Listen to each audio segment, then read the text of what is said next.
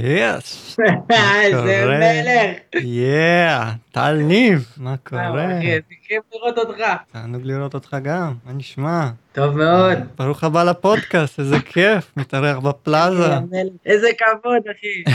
אני זוכר אותך מאוד פעיל לתקופה של האלפיים, היית מאוד אה, כאילו תחרותי, team Lightwave, עופר אור הזכיר שאפילו הלכתם לערוץ הילדים בתור אלופי סקייטבורד, שם בפרק שלו הוא דיבר על זה.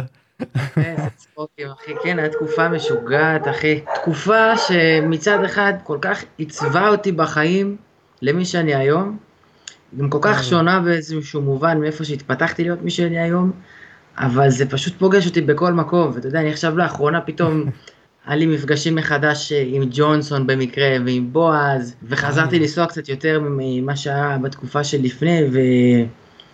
מה, זה פשוט הייתה תקופה שעיצבה את החיים, כל הטירוף שלה, אחי, זה שמונה. עשר שעות ביום כל יום, שאתה נוסע במשך כמה שנים טובות, זה פשוט לא הולך ברגל, אתה יודע, סקייט זה הופך להיות הכל.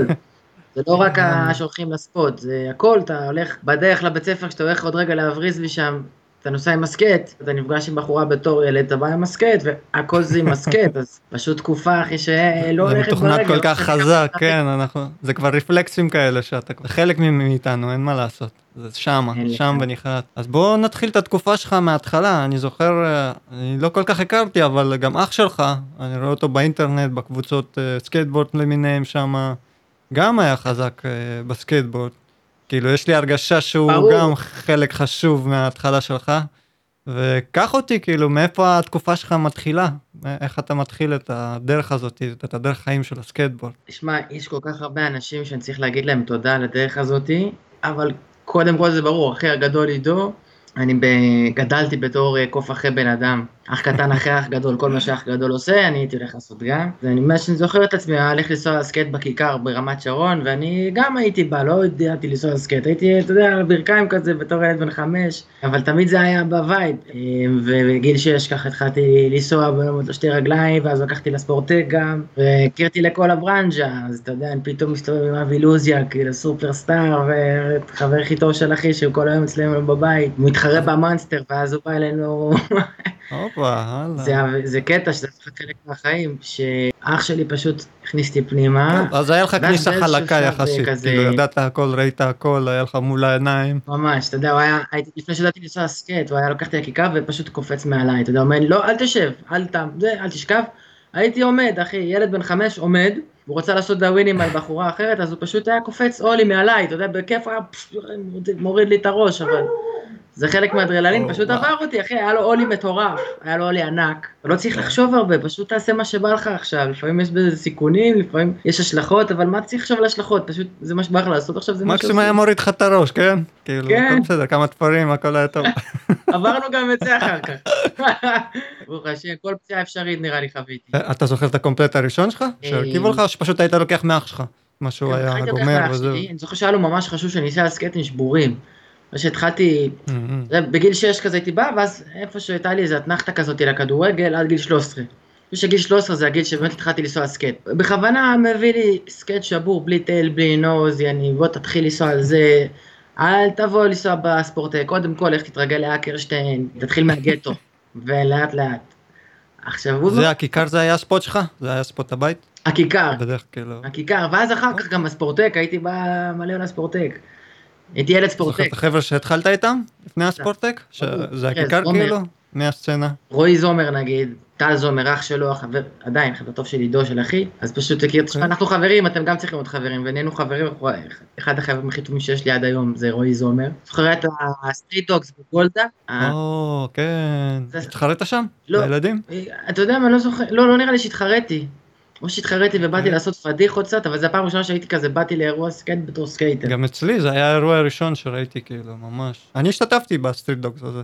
וואלה. קפצתי שם מהבמה של השש. היה שש, זה היה התחרות הראשונה שלי, כן, כן, היה שם שש כאלה על הבמה. אני זוכר אותה. גם השתתפת בטח. אה, נכון, כן, נראה לי שהשתתפתי בילדים, אבל היה מקצה של ילדים. וואלה, אבל יש מצב, זה פעם ראשונה שנפגשנו, אה? אולי, איך זה, את כל כך תקופה ישנה, ויש מצב. אין לדעת. כן. Street Dogs, גולדה, יאללה, תודה להם שהיה להם את התחרויות האלה ואת המימון לעשות את זה, ולכל מי שארגן את זה, אחלה. כן, מלא, ושם, מלא. איך התקדמת? בשם, אה, עידו, אחי, התחיל לדחוף. אותי כזה, כן, היה ספורטק, ואז פתאום התחילו תחרויות, והייתי נוסע כל הזמן, גם, אתה יודע, נוסע... היית בקייטנות של רובי? אה, לא הייתי בקייטנות של רובי, איך אבל את הקייטנה כן, שלך הייתי פשוט הספיק כל לך? היום הייתי נוסע. כן, כן, הוא היה ממש מאמן, אתה יודע, היה לי כאילו תוכנית אימונים, מה אתה עושה היום משעה ככה עד שעה ככה, בשעה הזאתי הפסקה, אתה בא לחטוף קצת מכות, אוקיי. כדי להתחזק. אם אתה חוזר הביתה בלי איזה 30 שינר, אם אין לך מה להיכנס בכלל הביתה, לך תמשיך את הסשן. אה, וואו. כזה היה קשוח, היה. אבל דחף אותי, אתה יודע, בקטע טוב. מאמן מאמן. אני אני, אני רוצה שתלך לתחרויות, והוא דחף, ופחדתי, שזו תחרות ראשונה בספורטק שהתחרטיתי, ווואלה, מה זה רעדו לי, פחדתי. אוקיי. אה, אבל הוא היה שם, מודד אותי, חיזק אותי, ונהיה, אמרתי, יאללה, בוא נעוף על זה. אה, ולא באמת ידעתי לנסוע יותר מדי, ידעתי לקפוץ כזה ולהשתגע, ולא לא ראיתי ממטר, הייתי...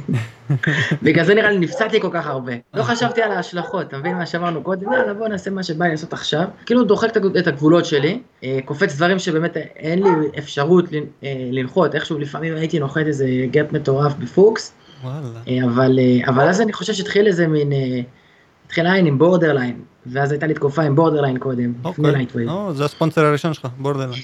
כן, נראה לי אחרי התחרות הזאת הראשונה בספורטק שהייתה. אוקיי. אה, ואז התחלתי להסתובב עם החבר'ה, וגם זומר ור- ורמי קורן גם מהתקופה הזאת. אוקיי. אה, תזרוק, תזרוק עוד אנשים. כן, אין. אני לא- אני לא מכיר הרבה, אני לא יודע. אה, אז מוטי, מוטי שטרנפלד, ולו- ולוזיה כמובן, לוזיה גם מאוד דחף אותי שם. אתה זכית משהו בתחרות הזאת? איך שמו עליך עין פשוט? כאילו לקחת, היית בפודיום? הייתי מקום שלישי, יואו. בפוקס של החיים, אין לי מושג. כן, הגעתי למקום שלישי בילדים. הזאת. כן, בילדים, ואז אמרו בוא... אז- עשו לי כרטיס ביקור חמוד, כרטיס ביקור קטן, טל לימקו, וזה קפצתי flip כזה bank ל bank, ויש תמונה. זה היה כאילו שהיית מביא לקוחות כביכול לחנות, שזה היה כרטיס ביקור שלך? הנחות או מה זה? בדיוק, אה, אוקיי. באים עם הכרטיס הזה, היית מקבל אה, עוד הנחה. זה התחרות הראשונה שלך, לא לא הסבב. פה אתה ב Borderline, לא, זה תחרות היסטורית ראשונה. הראשונה בפוקס וזה, אבל תקופה מגניבה לאללה שם. אבל אתה יודע, אבל אז הגעתי, יוני לי תפסתי סרמר, אחי, בוא, אתה פה, אתה, אתה מכאן, אתה הכיכר, בוא לחבר'ה, כאילו בוא הביתה. אה, ובאמת יצא לי תנאים כיפים כאלה, באמת הרגשתי אני בא הביתה, וזהו, ואז הצטרפתי לברנז'ה, אתה יודע, עם בועז וג'ונסון, אמבר, וצחי. צחי, אני וצחי היינו צוות חבר'ה, כאילו חברים טובים, כפר עליו, כמה מכות היינו הולכים אבל בתור ילדים. וזהו, ממש, אתה יודע, צחי היה חבר ממש טוב באותה תקופה, ועדיין זומר, וכל הברנז'ה הזאת, אבל כאילו נכנסתי תחת החסות כזה עם לייטווייב, ונקרא החבר'ה הגדולים, והיינו מסתובבים מלא ביחד עם הבן של יוני, וואלה, תקופה מדהימה פשוט. יאללה, איזה כיף, כן, איזה כיף שהיה את Lightwave גם. היו חלק גדול גם מהגדילה של שנות האלפיים של הסקייטבורד. זאת אני, ממש. ואז זה, זה כאילו כבר נכנסת לסבב איתם עם Lightwave ואתה כבר מתחרה בסבב בתור נוער. בדיוק. ואז אני זוכר אותך גם, בנוער היית די בטופ כל הזמן, לא? נשארת, שמרת על רף בתחרויות הייתי כזה תמיד בין השלושה. כן, בגמר. היה גם את התחרות בחיפה, ואז ברעננה, ואז בספורט, כן, איפשהו כזה הייתי בין השלושה, עד ש- עד שהתחילו לבוא כל מיני ג'ימי למיניהם, שאתה יודע, פתאום, איפה שהיית בסדר, פתאום בא איזה אה. פרו מירושלים. ודימונה, מה זה, איך הוא עושה את הדברים האלה?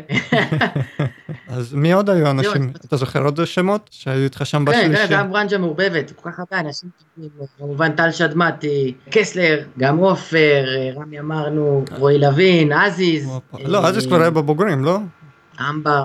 כן, אה, מבחינת, אה, אה, נכון, לעשות את הסדר מי היה בנוער, כן, אז היה את שדמתי, היה את קסלר, היה את אה, צחי כמובן, זומר. היה לך אלון אה, פורת? אלון, אלון פורט, וואי, איך לא אמרתי את אלון פורט עד עכשיו, גם. זה הסיטואציה שיש לי בראש, כאילו, אתה ואלון פורת הייתם מתחרים חזקים כזה בנוער לדעתי. אולי אני טועה, אולי לא, אבל יש לי הרגשה שזה מה שהיה. יכול להיות, אלון כן. גם, אתה יודע, אלון הוא, הוא כיף לי להגיד שגם אז, ואיזה כיף להגיד שגם היום חבר ממש ממש קרוב, שמאוד אוהב, אבל גם הוא, אתה יודע, מין הרגשתי ג'ימי כזה, מה, מאיפה הוא בא ועושה את הדברים האלה, איך הוא דוחף את הסט כזה, את האולי מלון, מותח את הרגל עד כדי כך, וכל פליפ, נדבק עליו. אז מצד אחד היה כיף שהיינו ממש דוחפים אחד את השני, לגמרי. כזה פרונט ספלי ופרונט ספלי, ופרונט ספלי ובק ספלי, והפרונט בורד וכזה, כל פעם מצד אחד נותנים טיפ אחד לשני, מצד שני כזה, הייתה תחרות בריאה כזאת. אתה לגמרי, מבין? שלא כן. בקרב אגו אחד מול השני, אלא בוא בוא נהיה הכי טובים ביחד. כן, כן, כן. אתה עשית ככה, אני אעשה יותר טוב. אתה עושה יותר טוב, אני אעשה עוד יותר טוב. וככה, וגודלים ביחד, בדיוק, מדרגות יש כאלה. מצב, אבל תמיד בקטע של גם לעזור, מה, אחי, ראיתי שבפרונט בורד, אולי אם תשים את ה... כאילו, תסתכל מעל הכתף, אתה תהיה הרבה יותר יציב. ראיתי שאתה מסתכל, כל מיני אוקיי. דברים שכאילו, חבל שתפרוק את הכתף עוד הפעם, פשוט תסתכל מעל שאתה עושה front board על ה rail הגבוה. כזה. זה טיפים אחד מהשני כאילו, או שאתה היית לומד את זה ככה? לא, כל הזמן, היינו נותנים טיפים אחד לשני, וואו. כל הזמן. אוקיי, כן. חברות, תחרותיות, ומשתפרים ביחד. כן, ממש. כן, כיף לשמוע איך שהחבר'ה גדלו בתקופת הנוער כן. של הסקייטבורד בשנות האלפיים. ממש, מה, זה גם תקופה, כאילו, יש את הסצנה של התחרויות, אבל גם יש את הסצנה שאתה יודע, כל סופה שהיינו בעיר אחרת, וזה משהו שחוויתי גם בעולם, מספיק שזה מסתובב עם סקט ביד, וזהו, את החבר הכי טוב שלי. לגמרי. אני ועופר טסנו לברסלונה לפני הצבא, לא ידעתי עדיין ספרדית, אבל יש לנו מלא חבר'ה שמגנים עלינו, שומרים עלינו כי אתם מסקט, וזה לא משנה מאיפה באת. רגע, כשטיילתי אחרי הצבא בדרום אמריקה, סיימת את הסבב באיזשהו. מקום? לפני שאתם מתחילים את הטיולים? כי אתה כבר קופץ... אה, אה, אני רץ לשם, אני זוכר שהיה לי איזה מקום ראשון פעם, פעמיים שתפסתי מקום ראשון בנוער, במצטבר אבל, אתה זוכר? יואו, איזה פדיחה, אני לא זוכר, אתה מצטבר. אוקיי. לא, היית בפודיום, לא היית בפודיום, זכית במשהו. בסוף, בסיכום. כן, כן, היה לי איזה מקום ראשון, קיבלתי איזה פרס, כן, קיבלתי מרובי פרס סנובורד, זה היה מקום ראשון, וואלה, אוקיי. בסבב אה, של רעננה. אוקיי. השאלה אם זה היה סבב או אולי אתה מבלבל עם תחרות אחרת. יכול להיות שתחרות אחת ואני מתבלבל, אבל אתה יודע, גם מצד שני בא לי להגיד עכשיו, בואנה, איזה, כאילו, אני חושב גם על הראש שהיה לי, אז הייתי מאוד תחרותי, איזה כיף שעכשיו אני אומר, מה זה משנה, אתה יודע מה, הייתי מקום אחרון, ואני חושב כמה התקופה הזאת נתנה לי, זה איזה הסתכלות אה, נחמדה, אתה יודע מה, קרקר מבחינתי הייתי מקום אחרון, אחי, לא אכפת לי. נהנית, זכית מהתקופה, אתה אומר. תשמע, זה היה תקופה, יש לך ספונסר, הוא דורש ממך דברים, אתה יודע, לא סתם נפצעתי כל כך הרבה, יש לך ספונסר, אתה חוזר עם בגדים הביתה, עם ציוד, פעם בין מזדווה כסף, אבל אתה חייב, ל- ב- בין השלושה הראשונים, דיר באלק, אין לך איזה כתבה בכל אדרללין שיוצא. לא, אוקיי. איזה תמונה, לא כתבה, זה תמונה בכל אדרללין שיוצא, יש לך תמונה קטנה, אם לא כתבה פעם ב... וכל תחרות צריך להיות בטופ, היה גם תחרות סרטונים, אחי, של, של רדבול. מה זה, היה שנה של כאוס, אחי. יש לך. שנה שאתה חייב להוציא את השלוש דקות הכי מטורפות של החיים שלך, כאילו. שנה או חצי שנה, נראה לי. עם מי צילמת? וואי, צילמתי מלא, זה גם הברנצ'ה שהסתובבתי איתה באילת הרבה. נכון. עם אבי ביטון, כפיר, עם שלומי עובד, עם עודד, עם. רביבו. התחברת חזק עם אתה יודע, כן, האילתים איזה... כפרה על תקופה הילדים. שמשוגעים שהוא באילת. כן, איזה חבר'ה חמים, לא סתם ככה אי שם בקו 30, אה, קו רוחב 30 דרומה, נהיה שם מאוד חם, אז גם האנשים מאוד חמים. וכן, היה לי חוויות מטורפות איתם, כפרה על כולם שם.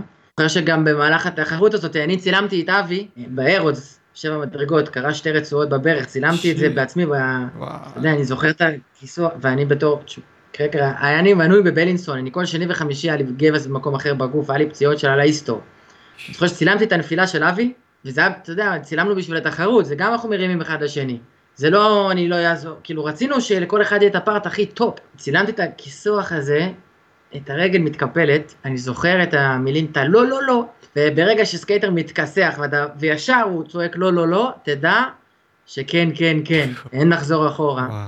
זהו, ו- טירוף. וכפרה עליו, הלכנו לבית חולים, בלאגן, שתי רצועות וסרט, ואני זוכר שאת הסרטון שלי שסיימתי, לסטריט דוגס, לאותה תחרות סרטונים, אז הקטע האחרון נגמר שאבי צילם אותי. ועשיתי, ב, יש, ב, אה, איך קוראים לספוט בהדר יוסף שם בנות אפקה, בליידי דייוויס. אז סיימתי כזה, איזה רן כזה בתוך המסדרון, פרוין סדולי מהשבע, ואז אבי מצלם את זה, וה- והפנים באו אליו. אה, נכון. וסיימתי ככה את הסרטון עם הפנים של אבי, מוקדש לאבי ביטון. אוקיי. כי הוא אה, נפצע תוך כדי התהליך. אה, הבנתי. איזה חבר'ה. הרמת לו, לאווירה, להחלמה המהירה. אינשאללה עשיתי לו קצת חם בלב, ואני יודע כמה הוא היה מבואס באותה תקופה, אז אולי, אתה יודע, זה הרגיש לי. יאללה, קצת שאני יכול לתת בתור חבר. הרגיש לי נכון גם, כיף בלב. וגם, הנה.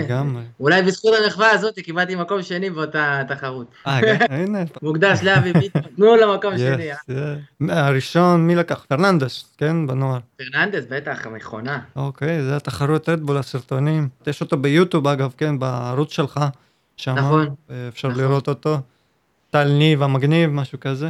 אה, טל ניב מגניב זה אחד אחר כך, זה היה- עשיתי... אה, כן? יש יש לי שלושה פארטים אוקיי. ביוטיוב. שלושה, ועוד אחד עם אלון דניאל בגלית גם. אה, בערוץ שלך? אני חושב שזה גם? כרונולוגית, כן, של טל אוקיי. ניב, והיה גם את התחרות סרטונים, ועוד שני פארטים אחריהם, טל מגניב גם, אבל זה מגניב שגם לראות את הכרונולוגיה, מרגע שאתה ילד, שאתה נער, וכשאתה עוד רגע מתגייס, וגם פארט שאתה בצבא כזה עם גלח. אה, אתה גם צילמת כשהיית בצבא? כי נעלמת יחסית אחרי זה. עד הצבא, כאילו, הקריירה שלך הייתה בטופ, אחרי הצבא כבר התחלת להיעלם טיפה, כן? כן, מבחינת קריירה לגמרי, כן. גם פה אני אגיד כן. איזה משהו על עוד מישהו שכזה היה לנו חוויה משותפת בצבא, אבל כן, אה, בצבא נעלמתי מהרדאר, אתה רגיל לנסוע כל יום שמונה נכון. שעות, עשר כן. שעות, ופתאום אתה בתור לוחם חוזר פעם בשבועיים, שלוש, חודש הביתה, כן. חשוב לי רעידות ברגליים כמו של נרקומן. והיה וואו. באמצע המדבר, בבאלאס, ואני עדיין, עם הרגליים רועדות כי אני חייב לנסוע. וואו. אני מדמיין כאילו שלוחה של צור, ומדמיין בין המדרגות סלע, gap.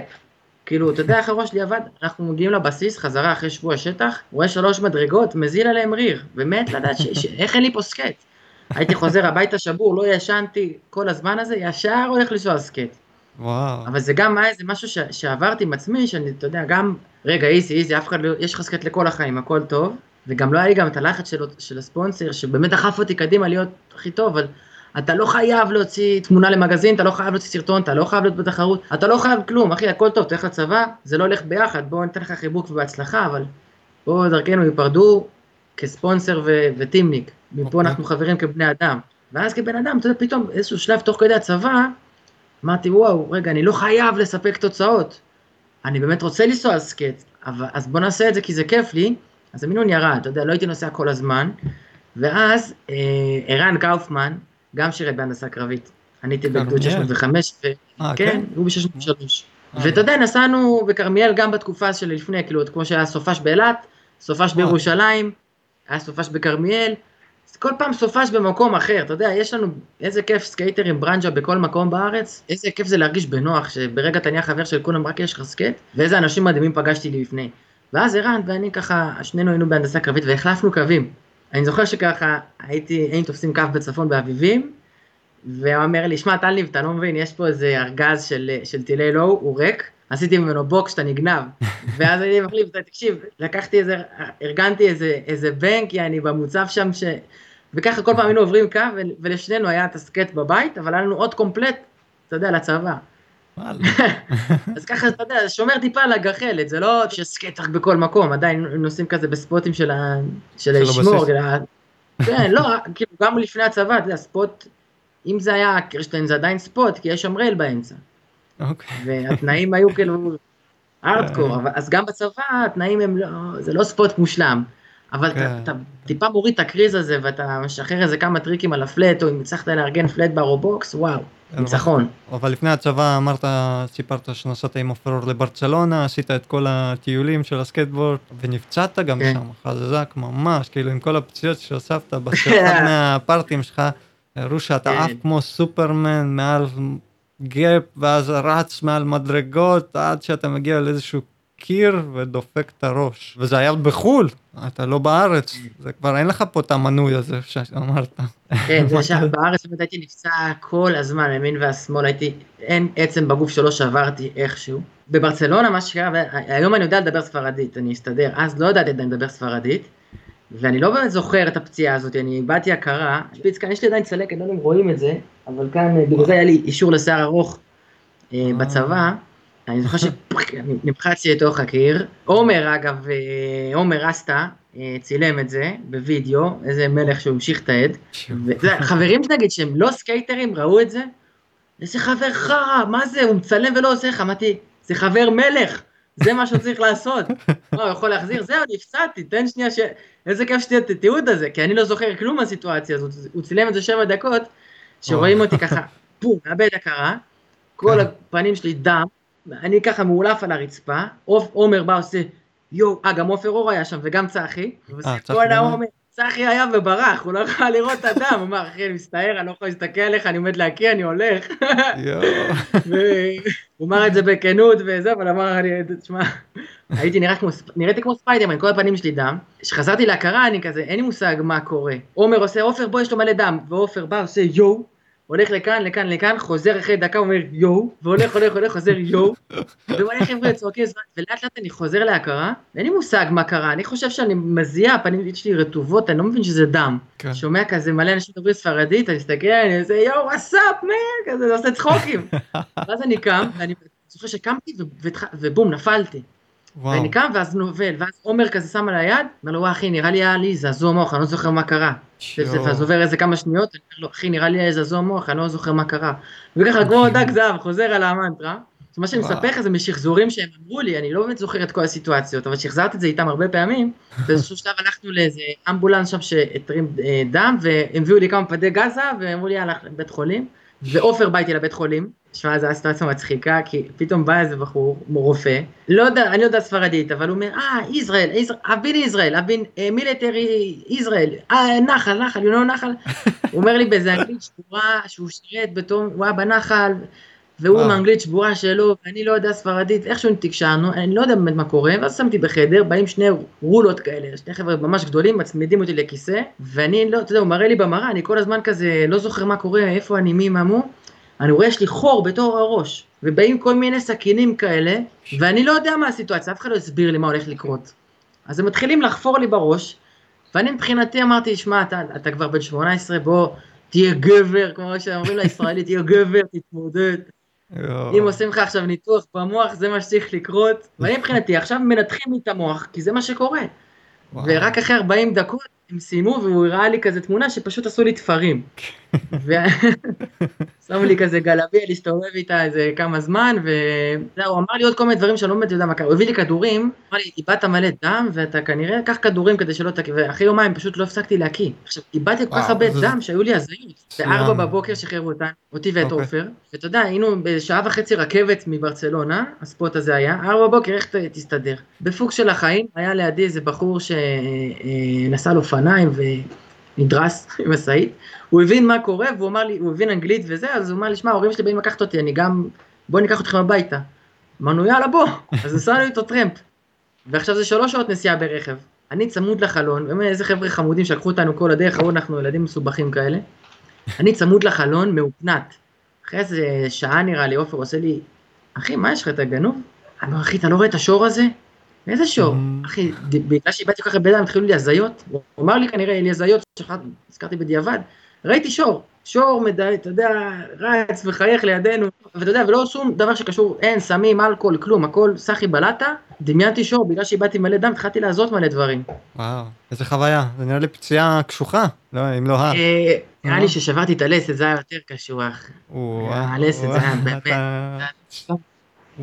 גם עפתי בגלית, מול היורוגב כזה, ירדתי ככה, ובאתי שיט. פרונט-ספליפ אחרי פרונט-ספליפ, פרונט-ספליפ, היה לי שם, התעופפתי עם פרונט-ספליפ, פגשתי כאילו חי בסרט, שאני עוד רגע מגיע לבנק הקטן אחרי השלוש. אמרתי בואנה, אני נותן עוד אחד יותר גדול, ועוד אחד יותר גדול, אני רוצה יותר, ונוחת כל מכה ברגים, פף, מחבת, ואז באתי ב race בשיא התלהבות בלי לחשוב, כזה סוף הסשן, כזה wheel bite על הסיבוב, כל הדרך מלמעלה של הבנק, לקרוא את היורו, וואו. עפתי קדימה, זה כאילו מישהו שם לך רגל, ואתה לא מספיק לשים את הידיים קדימה. כל הדרך מלמעלה עד למטה. עכשיו בשלב הזה, אני כבר הייתי חייל, אני כבר הייתי חובש בשלב הזה. זה, בצבא, אני כבר איזה כמה זמן בצבא, אני כבר חובש, הייתי בא לגלית עם ציוד רפואי, שאתה יודע, כל פעם איזה ילד פתח את הראש, שבר את היד, אני הייתי מטפל בו. אז מהר הלכתי לטפל, ועצמי שמתי ככה שוער, אני מרגיש את הרעידות, ואומר, נראה לי שברתי את הלשת. קיצור, עופר לקח אותי לבית חולים, ברגיל. שכנעתי. אותו, בהתחלה לא רצה, אמרתי, "הנה, רגע הגעתי, אני כל הזמן נפצע איתך. כל הזמן אתה נפצע, צריך לטפל בך, חלאס. אמרתי זהו, גם חוזר לבית חולים, אמרתי, סבבה, סבבה, אני אקח אותך. בסוף הוא לקח אותי. אין, כל פציעה, בסוף עופר טיפל בי. לקחתי לבית. חולים, כן, כן, תמיד עופר היה שם, אה, כפרה על עופר. ואז כבר לא, באתי לבית חולים, וגם הרופ- הרופאים קולטים, מה, אתה חובש חי בסרט, טיפלת בעצמך, אנחנו התחילו להסתלבט עליו. אבל התחלנו להסתלבט בחזרה, שהוא פתח לי, כאילו אומר, כאילו, אתה יודע, לפתוח וריד, נכון מתוק? כן. קיצור, אני פתחתי לעצמי את הווריד. עם הרופא, עשינו כזה צחוקים בבית חולים, אבל מה שהיה לי קשוח, שהייתי חודש, עם, עם, עשו לי ניתוח, שמו לי 16 ברגים בחניכיים ככה, וחודש הייתי ככה, אתה לא יכול לאכול כלום. לא לשתות, רק אכלתי אינשור, זה אוכל נוזלי רפואי שלא טעים, הוא לא משביע, הוא רק שומר עליך חי. זה נוראי, עכשיו ירדתי בחודש 11 קילו, וואו. ואז אחרי חודש עשו לי עוד ניתוח כדי להוציא את הברגים האלה, הלכתי לאכול פנקק, רק דמיינתי אוכל, פנקק הכי קטן, להתחיל איתו. אחרי זה נאכל חומוס והמבורגר ומה לא, בוא נתחיל. לא הצלחתי לפתוח את הפה כדי לאכול פנקק בכזה עובי, ככה, צריך לעשות פיזיותרפיות שאני קצת מתבייש לעשות אותה מול המצלמה כרגע. כן. זה נראה לי הייתה הפצועה הכי מבאסת. וזה הכל לפני הצבא, אחרי הצבא, תוך כדי הצבא? אז זה האמת, אני כאילו שתוך כדי, לפני שהפכתי להיות לוחם, התגייסתי לא בתור לוחם. כי אחי הבכור אה, נפטר לפני שנולדתי ולא הכרתי אותו, אבל אמא שלי שלחה מכתב שהיא לא רוצה שאני אכר. אני ככה התחרטתי, היא אמרה תמשיך עם הסקייטבורד, שחרר. רק אל תהיה, אל תהיה לוחם, בסדר? זרמתי איתה, אבל היום הראשון התחרטתי, לקח לי איזה זמן לעשות מלחמות בצבא, וקיבלתי את האישור באמת אה, להיות לוחם. עשיתי קורס חובשים עם חובשי סיירות, איכשהו התקמבנתי לשם, ואז אני בא כזה עם, אה, כדאי לכם, אני חובש. וקיבלתי את כל האישורים, אמרתי, זוכר קוף אחרי בן אדם בתחילת השיחה? כן. אחי הגדול היה בהנדסה קרבית, אני גם רוצה. אמרו לי, תקשיב, סיפרת לנו על אחיך שנפטר וזה, בוא, אני אתן לך כל יחידה שאתה רוצה, כל המלחמות שעשית בצבא. אמרתי, אני רוצה להיות בהנדסה קרבית כמו אחי הגדול. מה, הוא גנוב, הנדסה קרבית? כן. קיצור, לשם התגייסתי, אמרתי, אני מגשים את החלום, הייתי, מה זה, בעננים, ואז שברתי את הלסת. וחוץ מכל הדברים, אמרו לי, אתה בחיים לא יכול להיות לוחם עכשיו. ותשמע, מיכאל, אני התחלתי לבכות בכי תמרורים. ואמרתי, אין מצב. וחתמתי ישר, ש... תחשוב, בתור סקייטר מורעל, תן לי רק לשאול עשר שעות ביום, לאין מצב שאני לא אהיה לוחם. וחתמתי שקודם כל, שלא יתבזבז הפזם, מעכשיו פוס משחק, שלא תגידו אותה ותיק מדי. ואז הלכתי עם הדבר הזה כוחו, אתה יודע, נכון, סקייטר שאתה רוצה משהו, אין מצב שלא תקבל? כן. אתה מדמיין את הטריק, אתה לא הולך לישון בלילה עד שאתה לא נוחת אותו. בדיוק. אז זה, זה ככה, אגב, כל פציעה, אתה יודע, גם כל הפציעות זה משהו שלימד אותי הרבה, שכאילו, אם החלטת על משהו, אתה הולך לתת קרוקד על, על הרייל של השמונה, אתה לא מהסס, אתה לא מקפיץ לייד ופעם הבאה תקפיץ על הרייל, כי אז אתה תיפצע. אני לא אעצור לפני הרייל, כי אז אני אתקרב יותר מדי ואני אפצע, אני החלטתי שאני עושה את זה, מהרגע שהסקט נדחף בפעם הראשונה, אני דוחף לכיוון הרייל, אין מצב שאני לא קופץ על הרייל ונוחת. כי אם אני אבוא בכל mindset אחר, אני אפצע. אז זה ה mindset, כן? זה כאילו מה שאני חושב זה לי מה בראש, שהבנת מכל אומר, הפציעות, זה מה שלימד אותך, כן? זה-. זה השיעור. כן, להימנע מפציעות, לא להסס. לא להסס לגמרי, לא להסס וגם לא להיות, אתה יודע, עם יותר מדי ביטחון עצמי. "אה, אני אעשה front יותר גדול. בוא, תהיה צנוע, תהיה על המ... תהיה כאילו... תהנה ממה שיש, תהיה- קח את הזמן ותלמד איתו, כאילו, ת- תעלה מדרגות לאט לאט, אל תקפוץ ישר קומות. מדרגות, מדרגה, ממש. מדרגה, לא בניינים, לאט לאט. מצד שני, אתה יכול גם לדמיין דברים, אחי, אני זוכר, דמיינתי שהיה את התחרות בספורטק בתור ילד, קווטר לקווטר, ודמיינתי הרבה זמן שאני הולך לעשות front side flip מבנק לבנק, מה- משתי הקווטרים. ולוז היחיד שעשה את זה, והוא עשה את זה אחרי, אלוהים ישמור איזה גובה. עכשיו, אני ש- שברתי את הרגל, וכל הזמן שהייתי פצוע רק דמיינתי את זה. אחר כך הייתה תחרות שם בספורטק, אני אה, לא הרבה זמן אחרי שחזרתי לנסוע, נחתי את זה ככה. דמיינתי את זה מלא זמן, וחשבתי על זה ואמרתי, אין, אני לא מהסס, אני, זה הולך לקרות.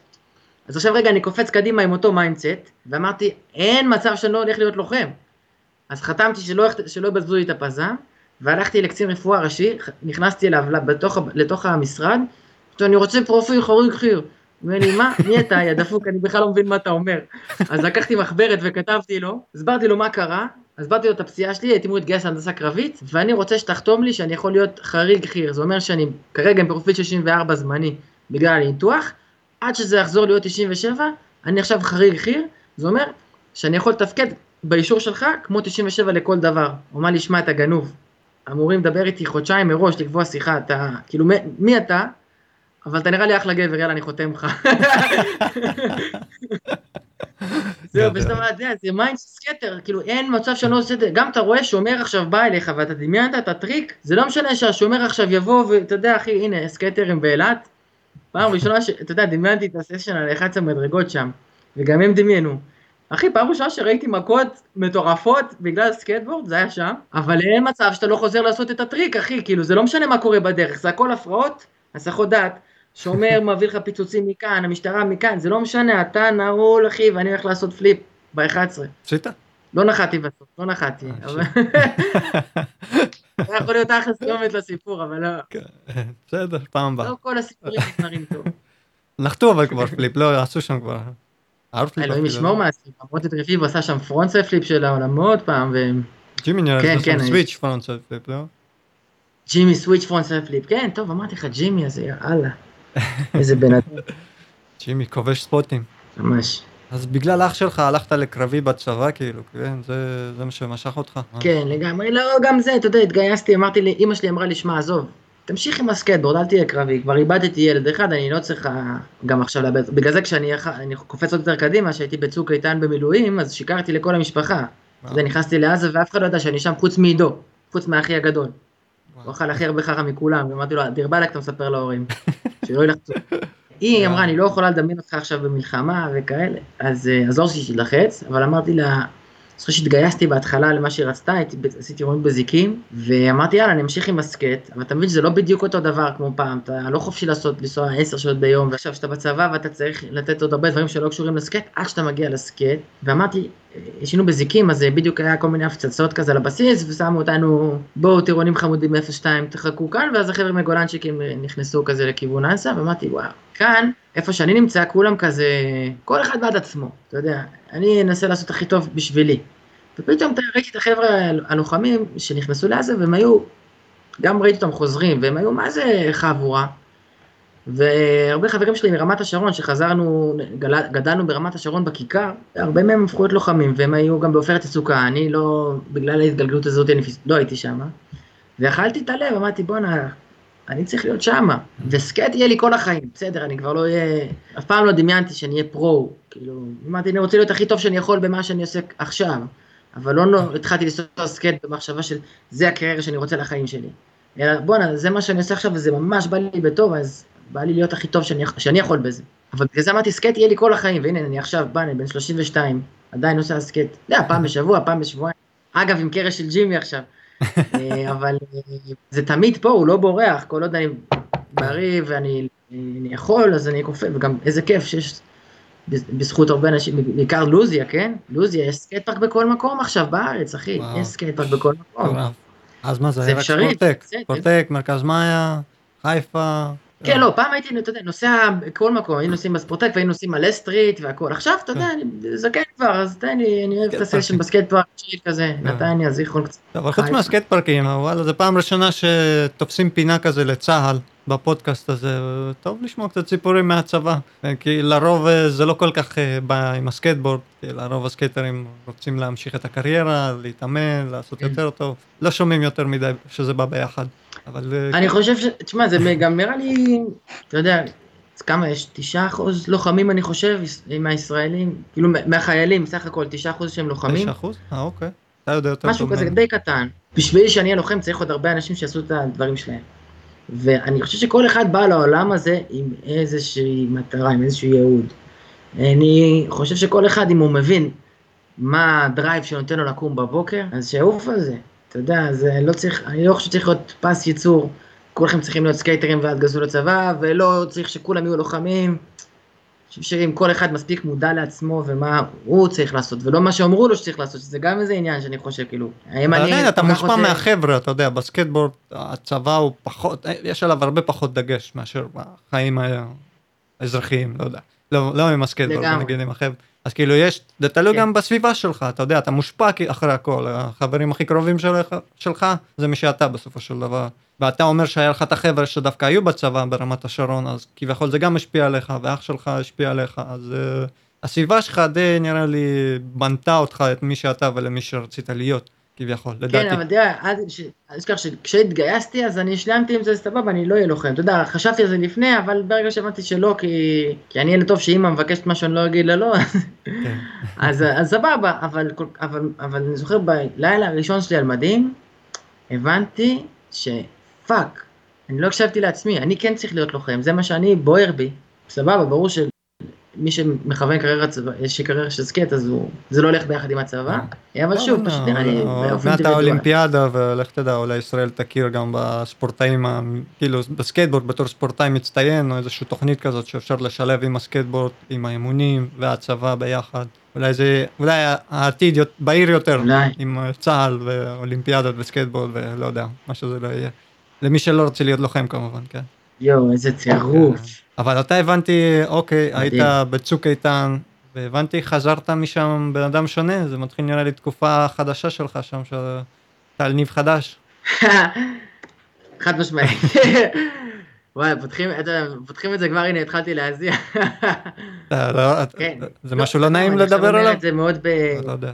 לא, שמע, מצד אחד, ברור שזה לא נעים לדבר עליו, מצד שני, ברור שזה מה שצריך לדבר עליו. אוקיי. אתה יודע, כי אני אגיד לך, הנה, עכשיו אנחנו בדיוק 20 ליולי, שבע שנים, אחי, לצוק איתן. אתה יודע, לפני שלושה ימים, זו הייתה הכניסה הקרקעית. ועברו שבע שנים, ואני יכול להגיד לך שרק בשנה וחצי האחרונה, התחלתי לדבר על זה. ולספר על דברים שחוויתי שם, ועברתי שם, ובואנה, עבר... אני יכול להגיד ב... בלב שלם, שאני לא חזרתי אותו בידם, וזה סבבה, אבל כל עוד אני לא מדבר על זה, אז אתה יודע, ה- השריטה הזאת, היא רק תגדל. אתה מדבר על זה, אז, אז השריטה, אתה יודע, היא קיימת, אבל היא לא תגדל יותר, אולי לאט לאט זה ייסגר. אני מסתכל על זה כמו איזה אבן, אחי, שאתה שם אותה על, על הגב, ואם אתה לא מדבר על זה, אז פשוט זה אבן כבדה, ואולי נהיה יותר כבדה עם הזמן, וכשאתה מתחיל לדבר על זה, ומספר את הדברים על האבן, אז האבן נהיית יותר קלה, אני חושב שגם עוד אנשים עוזרים לך לסחוב את האבן. אני מאמין שבשלב מסוים, שתספר את הסיפור מספיק פעמים, אז האבן, אתה יכול להניח אותה על האדמה, ואפילו לעמוד מעליה כדי להיות בן אדם יותר גבוה בעולם. בזכות האבן הזאתי. עכשיו היא עזרה לך להיות יותר גבוה. אז וואלה, זה חוויות לא נעימות, היה שם שיט, אתמול הייתי באזכרה של בר רב, חבר ש... שנהרג, וכן, אחי, חווינו שם חוויות, אה, אלוהים ישמור. ולקח לי הרבה זמן גם להבין שבאמת משהו לא בסדר. לא? והרבה מהסביבה שלי ידידה לי, אגב, גם אחי הגדול עידו, אה, ובנות זוג שהתחלפו ככה, כוח הנסיבות, אבל אה, משפחה, ואוי, אחי, בואו נלך לדבר עם מישהו, אומר לי, מה אתם רוצים, הכל טוב איתי, אתם רואים, אני עובד עם נוער בסיכון, כן. מטפל בדרך הטבע, זה לקח לי זמן להבין שמה שאני עושה, שאני בא כאילו בשבילם, אני בא בשבילי, שזה נותן גם כוח בשבילם, אבל בגדול אמרתי פשוט, הכל טוב איתי, שחררו.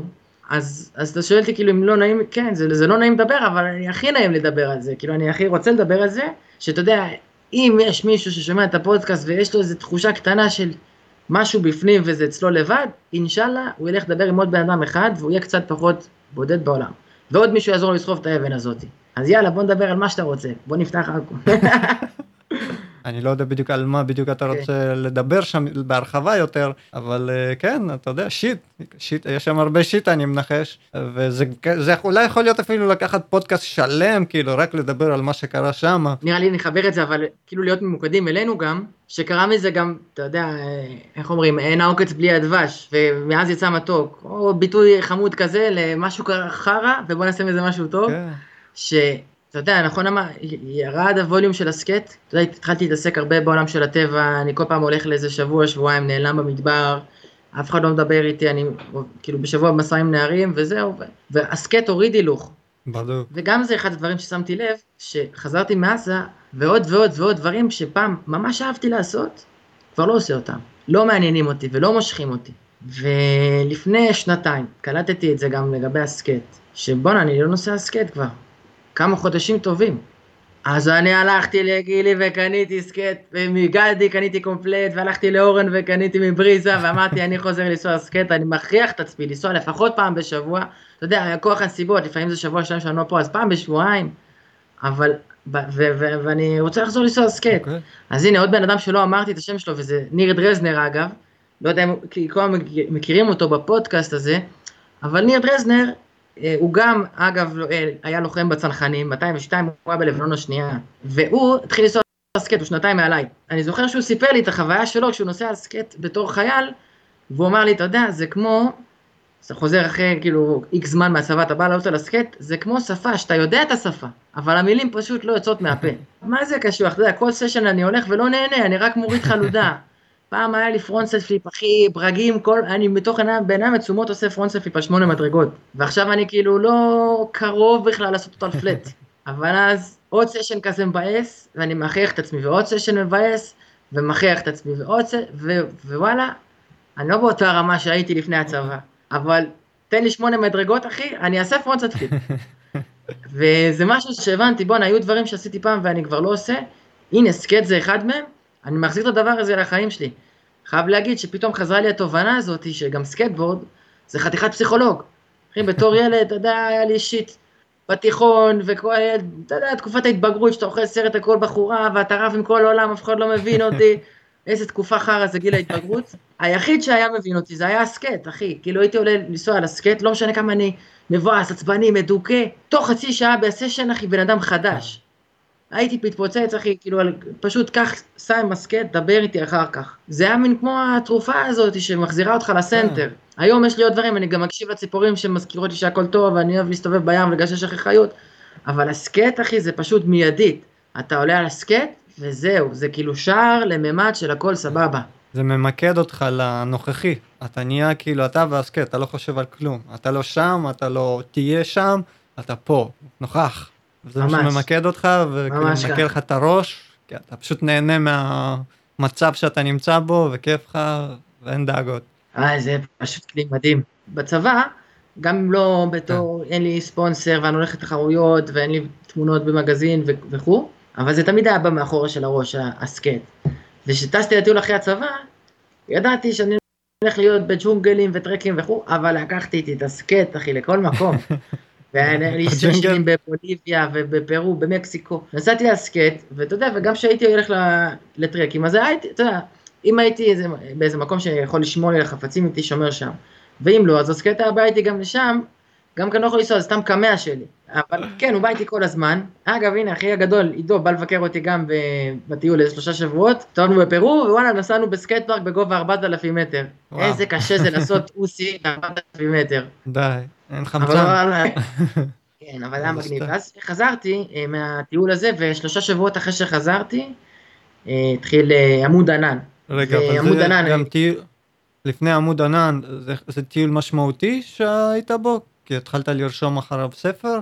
או שזה הטיול אחר? נכון, זהו, אז כתבתי באמת אה, יומן כל הטיול. היומן הזה סתם בשבילי, כי אני חושב שכתיבה זה אחלה דבר כזה להבין בעצמך מה אתה עובר. ולא דמיינתי שזה יהיה ספר, פשוט אמרתי, טוב, זה איזשהו משהו שאני רוצה ככה לפתח את עצמי ולדעת מה קורה סביבי, אז כתבתי יומן. נכון. בלוג, יענו, בלוג של עצמך. בלוג שלי לעצמי, ואתה יודע, גם בגלל שזה לי לעצמי, אז הכל מאוד פתוח וחשוף ואמיתי, כי מיקרא, כאילו זה בשבילי. אבל אתה יודע, אוקיי. אה, מישהי קרא מפה, שם, ומישהו קרא מב, ואז אחי הגדול בא לבקר והוא קרא את הכל, ואמר לי, אחי, שמע, תעשה ספר. אמרתי לו, "אתה ג- אתה חי בסרט, מה אני קשור לספר? כאילו, אני, אתה יודע, באותה תקופה גם הייתי כל כך בתחושת כישלון בעולם, של ספר, כאילו בתיכון כל המורים אמרו לי, אתה אפס, כאילו, אתה לא יוצא ממך כלום. במילים האלה. כי אתה יודע, לא עניינתי כלום חוץ מסקייט. וגם לא כל כך פחדתי ממורים שהיו מפחידים את כל שאר התלמידים. אבל התחושה הזאת הלכה איתי, שהרגשתי, אז אמרתי, אתה יודע מה, אם מישהו אחר עשה את זה, למה שאני לא אעשה את זה? ווואלה, הוצאתי ספר.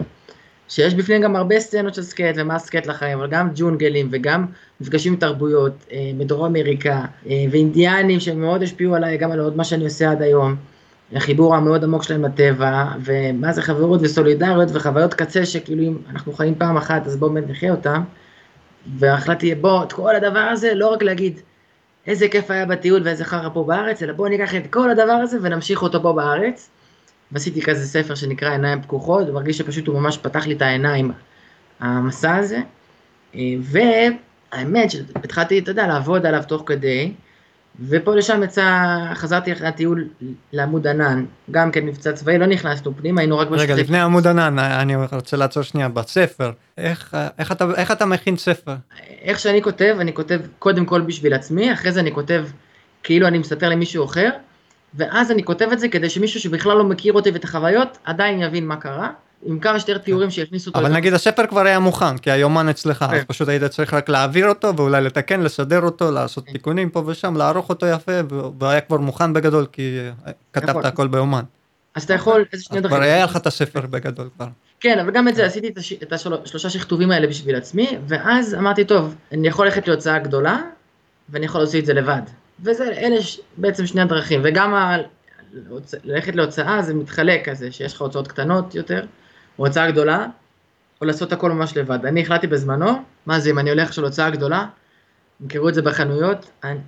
ואני אקבל חמישה אחוז מכל מכירה על ספר שכבר לא רשום על שמי, כל הזכויות שמורות לכל הוצאה שהיא, לא, אז אני מוציא אותו לבד, עושה את הכל לבד. אבל אתה צריך לעשות את כל התהליך, אז אני בחרתי לי עורך, אה, בת דודה שלי עיצבה לי את הכריכה של הספר, חבר בנה לי אתר, שכל אלה קראו את הספר, מאוד האמינו בו, ואז עשיתי דרך הוצאת ניב, אה, לא קשור למשפחה שלי, אבל אה, דרכם בעצם עשינו אה, את העימוד ואת ההדפסה, הדפסתי אלף עותקים, לבד, בגדול שקיבלתי את הצעה מהוצאה, אז הספר היה אמור להימכר גז, כן, באזור ה-100 שקלים, ואני הייתי אמור לקבל 5 שקלים מכל מכירה כזאת. אה. אמרתי לא, אתם יודעים, וגם, זה לא ספר שלך יותר, ספר שלנו. עשיתי הכל לבד, ואמרתי בואו נחשוב מחוץ לקופסה, אז, אז מכרתי את כולם לבד, כיף להגיד, יו. אבל גם הייתי הולך בים, אתה יודע, בירה, כל המים, ספר, נופל על אנשים כזה, קח את הספר, קח את הספר, קח את הספר. עד לשם לקחת את זה, וואו. מה יותר, אצל גדי בזיון, גילי, אה, בחנות של ג'ינג'י עם בועז, כל אחד וואו. כזה שמתי ספרים. אה, בכל מיני מקומות, הייתי סטודנט אה, במכללה, אז אה, הייתי פותח דוכנים שהיה מסיבות, ומוכר ספרים, והייתי שם שלט כזה, אה, יש, הייתי בא עם בקבוק ערק ומלא צ'ייסרים, יש פה צ'ייסר ב-60 שקלים, אבל מקבלים איתו ספר מתנה. מכירות, קיבלת כן, שיעור. זה משהו שנורא האמנתי בו, ואמרתי, אני חייב, הוא חייב להגיע לכל מקום. אבל גם, אגב, משהו שכזה, אם אני חוזר שנייה לנושא הקודם שלנו, הדפסתי אותו יחסית אה, בבזיזות. זאת אומרת, אני קראתי אותו אחרי זה שוב, אמרתי, וואי, הייתי צריך לעשות ככה וככה ועוד תיקון פה, ו- ודברים ככה שנפלטו, אבל אני, אם אני חוזר לכמה נושאים אבל, אבל, אבל, אבל, לפני שאתה עובר נושא, אני אגיד לך, מוכן זה עדיף על מושלם. זה היה לך כבר משהו מוכן, עשית משהו. על נכון. מושלמות היית יכול, היית יכול לחכות עם זה, ועוד, ועובר זמן, מושלם, מושלם, מושלם, ואולי אפילו לא היית מוציא את זה. אבל הלכת על המוכן, אז עשית את זה, זה, זה יותר טוב ממושלם, זה מה שאני אומר. מסכים איתך לגמרי, אבל... וגם קיבלת שיעור, אתה יודע, אתה משתפר עם התהליך. ממש שיעור גדול, ואני מסכים. בא לי לשתף כזה בתחושה שהייתה לי באותו זמן, ואם אני גם לוקח אותנו רגע חזרה לג'מייקה להנר, אז uh, יש שיר של דמיאן מרלי, אומר, uh, it was written, אומר, well did you know, the pen is stronger than the knife, they can kill you once, but they can't kill you twice. הדפסתי את הספר עיניים פקוחות לא הרבה זמן אחרי צוק איתן. זאת הייתה תקופה שהסתובבתי בעולם. אבל רגע, לא רצית לספר משהו על ענן? פשוט כזה כרונולוגי, אתה יודע, חזרתי מדרום אמריקה, ובום, יש מבצע עמוד ענן. מוצא את עצמי בשטחי כינוס של רצועת עזה, על ציוד, אתה יודע שלפני רגע היה לי מוצ'ילה על הגב, הייתי בטרקים, ועכשיו אני עם טיקלו, בא להיכנס לעזה, וכאילו איזה סוויץ' בראש מאוד חד, שלושה שבועות שחזרתי מטיול מאוד גדול, ממסע של שמונה חודשים, ובום, ואתה יודע, כמה פעמים סדר תנועה לכיוון הרצועה, וכבר מתחילים לקרוא, כאילו יש שין, חוצים את הגדר ב-12 בלילה, אה, סדר תנועה, עצור לא היום, מחר, יש דחייה. מה? טוב, בוא ננוח, ננשום, מחר, וככה, עוד פעם, סדר תנועה מחרת, לא היום, מחר, ככה, חוזר, וזהו, ואז כאילו זה, אחרי עשרה ימים אמרו לך, יש אה, הפסקת אש. אחרי שפצמרו לנו את החיים, ולא אמרנו, כאילו, טוב, לא באמת היה כלום, ניפגש פה בטח עוד מעט. אז כל אחד טס לאיזה גיחה קטנה, אני טסתי להודו לאיזה תקופה קצרה עם אחותי גם ועוד אה, כמה חברים. חזרתי מהודו, ואתה יודע, אם חזרתי מדרום אמריקה לעמוד ענן, אני חוזר מהודו לצוק איתן. הפעם היה לי חודש, לא שלושה שבועות, היה לי חודש מאז החזרה מהודו. אה, החלטתי מאז יותר, אני לא טס לטיולים גדולים, די, אבל חזרתי... אחרי טיול פתאום יש מבצע, אה? חזרתי מצוק איתן, אני כזה רץ רגע קדימה, שבצוק איתן כן חסינו את הגדר, וכן קרו אירועים, וחזרתי משם, אני חציתי את הגדר בתחושה שאני הולך למות, וזה סבבה, זה מה שקורה, השלמתי עם זה. כאילו, אשכרה הייתה לי תחושה, פחדתי עד הכניסה. מהרגע שהתחלנו סדר תנועה וחצינו את הגדר, זהו, לא פחדתי יותר. כי אני זוכר שבאה לי התחושה של זהו, אני הולך למות, וזה פשוט מה שהולך לקרות. ידעת ואז... לא להסס, לא להסס מהסקטבורד. זה גם לא להסס לגמרי, לגמרי, אחי, ממש, שמע, הסקט, אני יכול לקחת, אתה יודע, רוצה עוד דוגמה, הסקט מהצבא, אני רגע גולש ואני אחזור לנושא הזה. אחי, אגב, הסיפורים מאילת וירושלים, אתה יודע, בוא, אם אני יכול לפתוח פה, פרצנו למלא מקומות כדי לנסוע סקייט, אתה יודע, הסתבכנו במשטרות לא פעם. אני משער שהרבה מהמאזינים לפודקאסט כאן ישבו איתי באיזה תחנת משטרה זו או אחרת, שתפסו אותנו אחרי שפרצנו לבית ספר לנסוע על שלוש טריבון בתיכון אלון, או לא נזכיר את כל השמות, אבל גם בירושלים וגם באילת, ובחדרה, ומי שיודע יודע. אבל היה קטע שגם, אתה יודע, ברגע שאתה רואה שומר או שוטר, כלום. ריצה, ספרינטים, קופצים על גדרות והכל. עכשיו okay. פתאום אתה מתגייס לצבא. בתור לוחם יש דבר שנקרא בוחן מסלול. כן, אתה עם כל הציוד על הגב, עובר מסלול מכשולים כזה, נינג'ה סטייל, אם אה, נדמה את זה לאוזני המאזינים. Okay. שכולם יבינו מה מדובר. עכשיו, בתוך כדי יש קיר מסוים שאתה צריך לקפוץ, לעבור אותו, וגם חבל לטפס וכאלה, כל מיני דברים נחמדים. אני לא הבנתי איך אנשים מסתבכים על הקיר, אנשים שלא גדלו על סקייט. כי אמרתי, מה אחי, איך אתה מסתבך על הקיר הקטן הזה? מה, אתה לא ברחת משומרים כל החיים שלך? גדול, גדול. כן, סקייטרים, אם הם יחליטו, הם יהיו אחלה של לוחמים, אבל אה, שיעשו מה שטוב. כן, כן. גם הפזצת, אחי, לסקייטרים יש יתרון נראה לי בפזצת. כדי ליפול. אחי, שמע, סקייטרים, זה חבר'ה עם ביצים, אחי, אין, סקייטרים זה חבר'ה עם ביצים, וכמה שאתה מדמיין, חבר'ה לוחמים נכנסים לעזה, בחור עם סקייט, שמע, אני רואה את דורון ארד, אחי, מה זה, האוסי ב-13, ה grind המטורף הזה, מה זה, אחי, לאן הגענו? זה חבר'ה עם ביצים, אנחנו שרבו אותה, כאילו, שאתה אומר, אבל זה טוב, לכל אחד יש אנרגיה משוגעת הזאת, והוא ינתב אותה לאן שהוא צריך בחיים שלו, ושאפו לכל אחד כזה, באמת. הפוטנציאל הוא קיים, אתה תעשה איתו מה שאתה רוצה, העיקר שאתה לא משכיב אותו בבית, שלא יעשה כלום. בדיוק, כן, תעשה איתו משהו, כן, כן, כן. בוא נחזור מצוק איתן עם כזה מתחושה של, אתה יודע, אם אמרנו, לא היססתי, באמת עמדתי, אני הולך למות, המג"ד אמר לנו לפני הכניסה, אני אומר לכם את זה כבר. לפני הכניסה היה כזה נאום כזה, שכמו שרואים בסרטים, דוד נגד הפלישתים, כאילו יאללה בוא נגד, כזה, אבל אז הוא אמר, אני אומר לכם את זה כבר, לא כולכם תחזרו מפה, וכמה שיותר מהר תבינו את זה, ככה יהיה לכם יותר טוב. עכשיו, ברגע שהוא אמר את זה, זהו, הפסקתי לפחד. עד אותו רגע פחדתי, ואז חצינו את הגדר, ואני רובוט, מנותק רגשית, אני לא צריך לישון, שלושה ימים לא עצמתי עין, ואני חד רצח. וואו. וכו' וכו', זה מתגלגל ככה. עכשיו, נגמר, אני, אתה יודע, לא נדבר עכשיו על חודש של אירועים בתוך המבצע, אני רגע קופץ קדימה, כי שם לא היה סשנים בתוך ח'אן יונס, אבל היה סשנים אחרים, אבל כן. uh, חזרנו מח'אן יונס, פתאום, אתה יודע, יש הפסקת אש, uh, אחרי חודש כזה, אחרי מלא אירועים חרא שחווינו, כל הפסקת אש זה היה מעצבן, כי אתה אומר, מה הפסקת אש? שכאילו אתה רק נותן להם, אתה יודע, להתארגן מחדש, ואז הם יורים עליך איזשהו פצמ"ר מחדש, שאומר, יאללה, עכשיו יש משחק. זה כאילו יש פוס משחק עכשיו, וברגע שהילד... ברגע שהם מוכנים, כן, נמשיך. אתה יודע, כאילו, הולכים לשחקים כדורגל, נכון, במגרש, אה, ואתה צריך כן. לשתות מים. אה, עכשיו, אוקיי. הם ראו שהלכת לשתות מים, כי החלטתם, יש הפסקה עכשיו רבע שעה. אוקיי. אחרי חמש דקות, הוא אה. נותן פס, אחי, כן, אף אחד במגרש, הוא אומר גול. וזה מה שמלחיץ, קודם כל הוא נותן לך גול, וזה נחשב, וזהו, ממשיכים את המשחק, לא אכפת לי שלא כל הקבוצה שלך שתה מים עכשיו. אז אתה מבין, זה היה מעצבן. אתה צריך לתפוס את הרף חזרה, כאילו, להיכנס למשחק כבר במינוס. גם מה, כבר אנחנו נכנסים, יאללה, אתה יודע, אתה מגיע למגלה... כל מקרה, אחרי חצי שעה, אמרו יש הפסקת אש שלושה ימים, אחרי חצי שעה אנחנו הפרנו אותה הפעם, לא הם, עם כמות אש מטורפת, כמו שהייתה בכניסה הקרקעית, כמות אש פסיכית של לתאר לך את זה מלא מטוסים בכל מקום, וכל אחד מהם יורד טיל בגודל של אוטובוס, וכמוהם גם מסוקים מהצד, ו- וטילים של אה, טנקים ושיר- ו- ותותחנים, וכולם, כאילו, אתה יודע, ב- אני כזה, בואנה, מה, הפעם אנחנו הפרנו את ההפסקת אש? ואז יש בקשר נועה חניבה שיש חטוף. עכשיו נפתחו מפות בטירוף ובלאגן, ואומרים וואו, הולכים להיכנס עכשיו לאימא שלהם, כאילו חטוף זה הדבר הכי גרוע, ואנחנו מודים מציאות שוב פעם, ואתה בא להיכנס לתוך העומק, עכשיו עשרה קילומטרים מתוך עזה, ותוך האדרלנין הזה שרץ, שאתה אומר יאללה יאללה יש משחק, כולך מזיע ומוכן, אומרים לך יאללה מחסר, אני הייתי ביחידת סיור, אז זה מחסר, אתם אה, הולכים הביתה, נגמר. אמרתי לו מה הולך הביתה? אני לא הולך הביתה.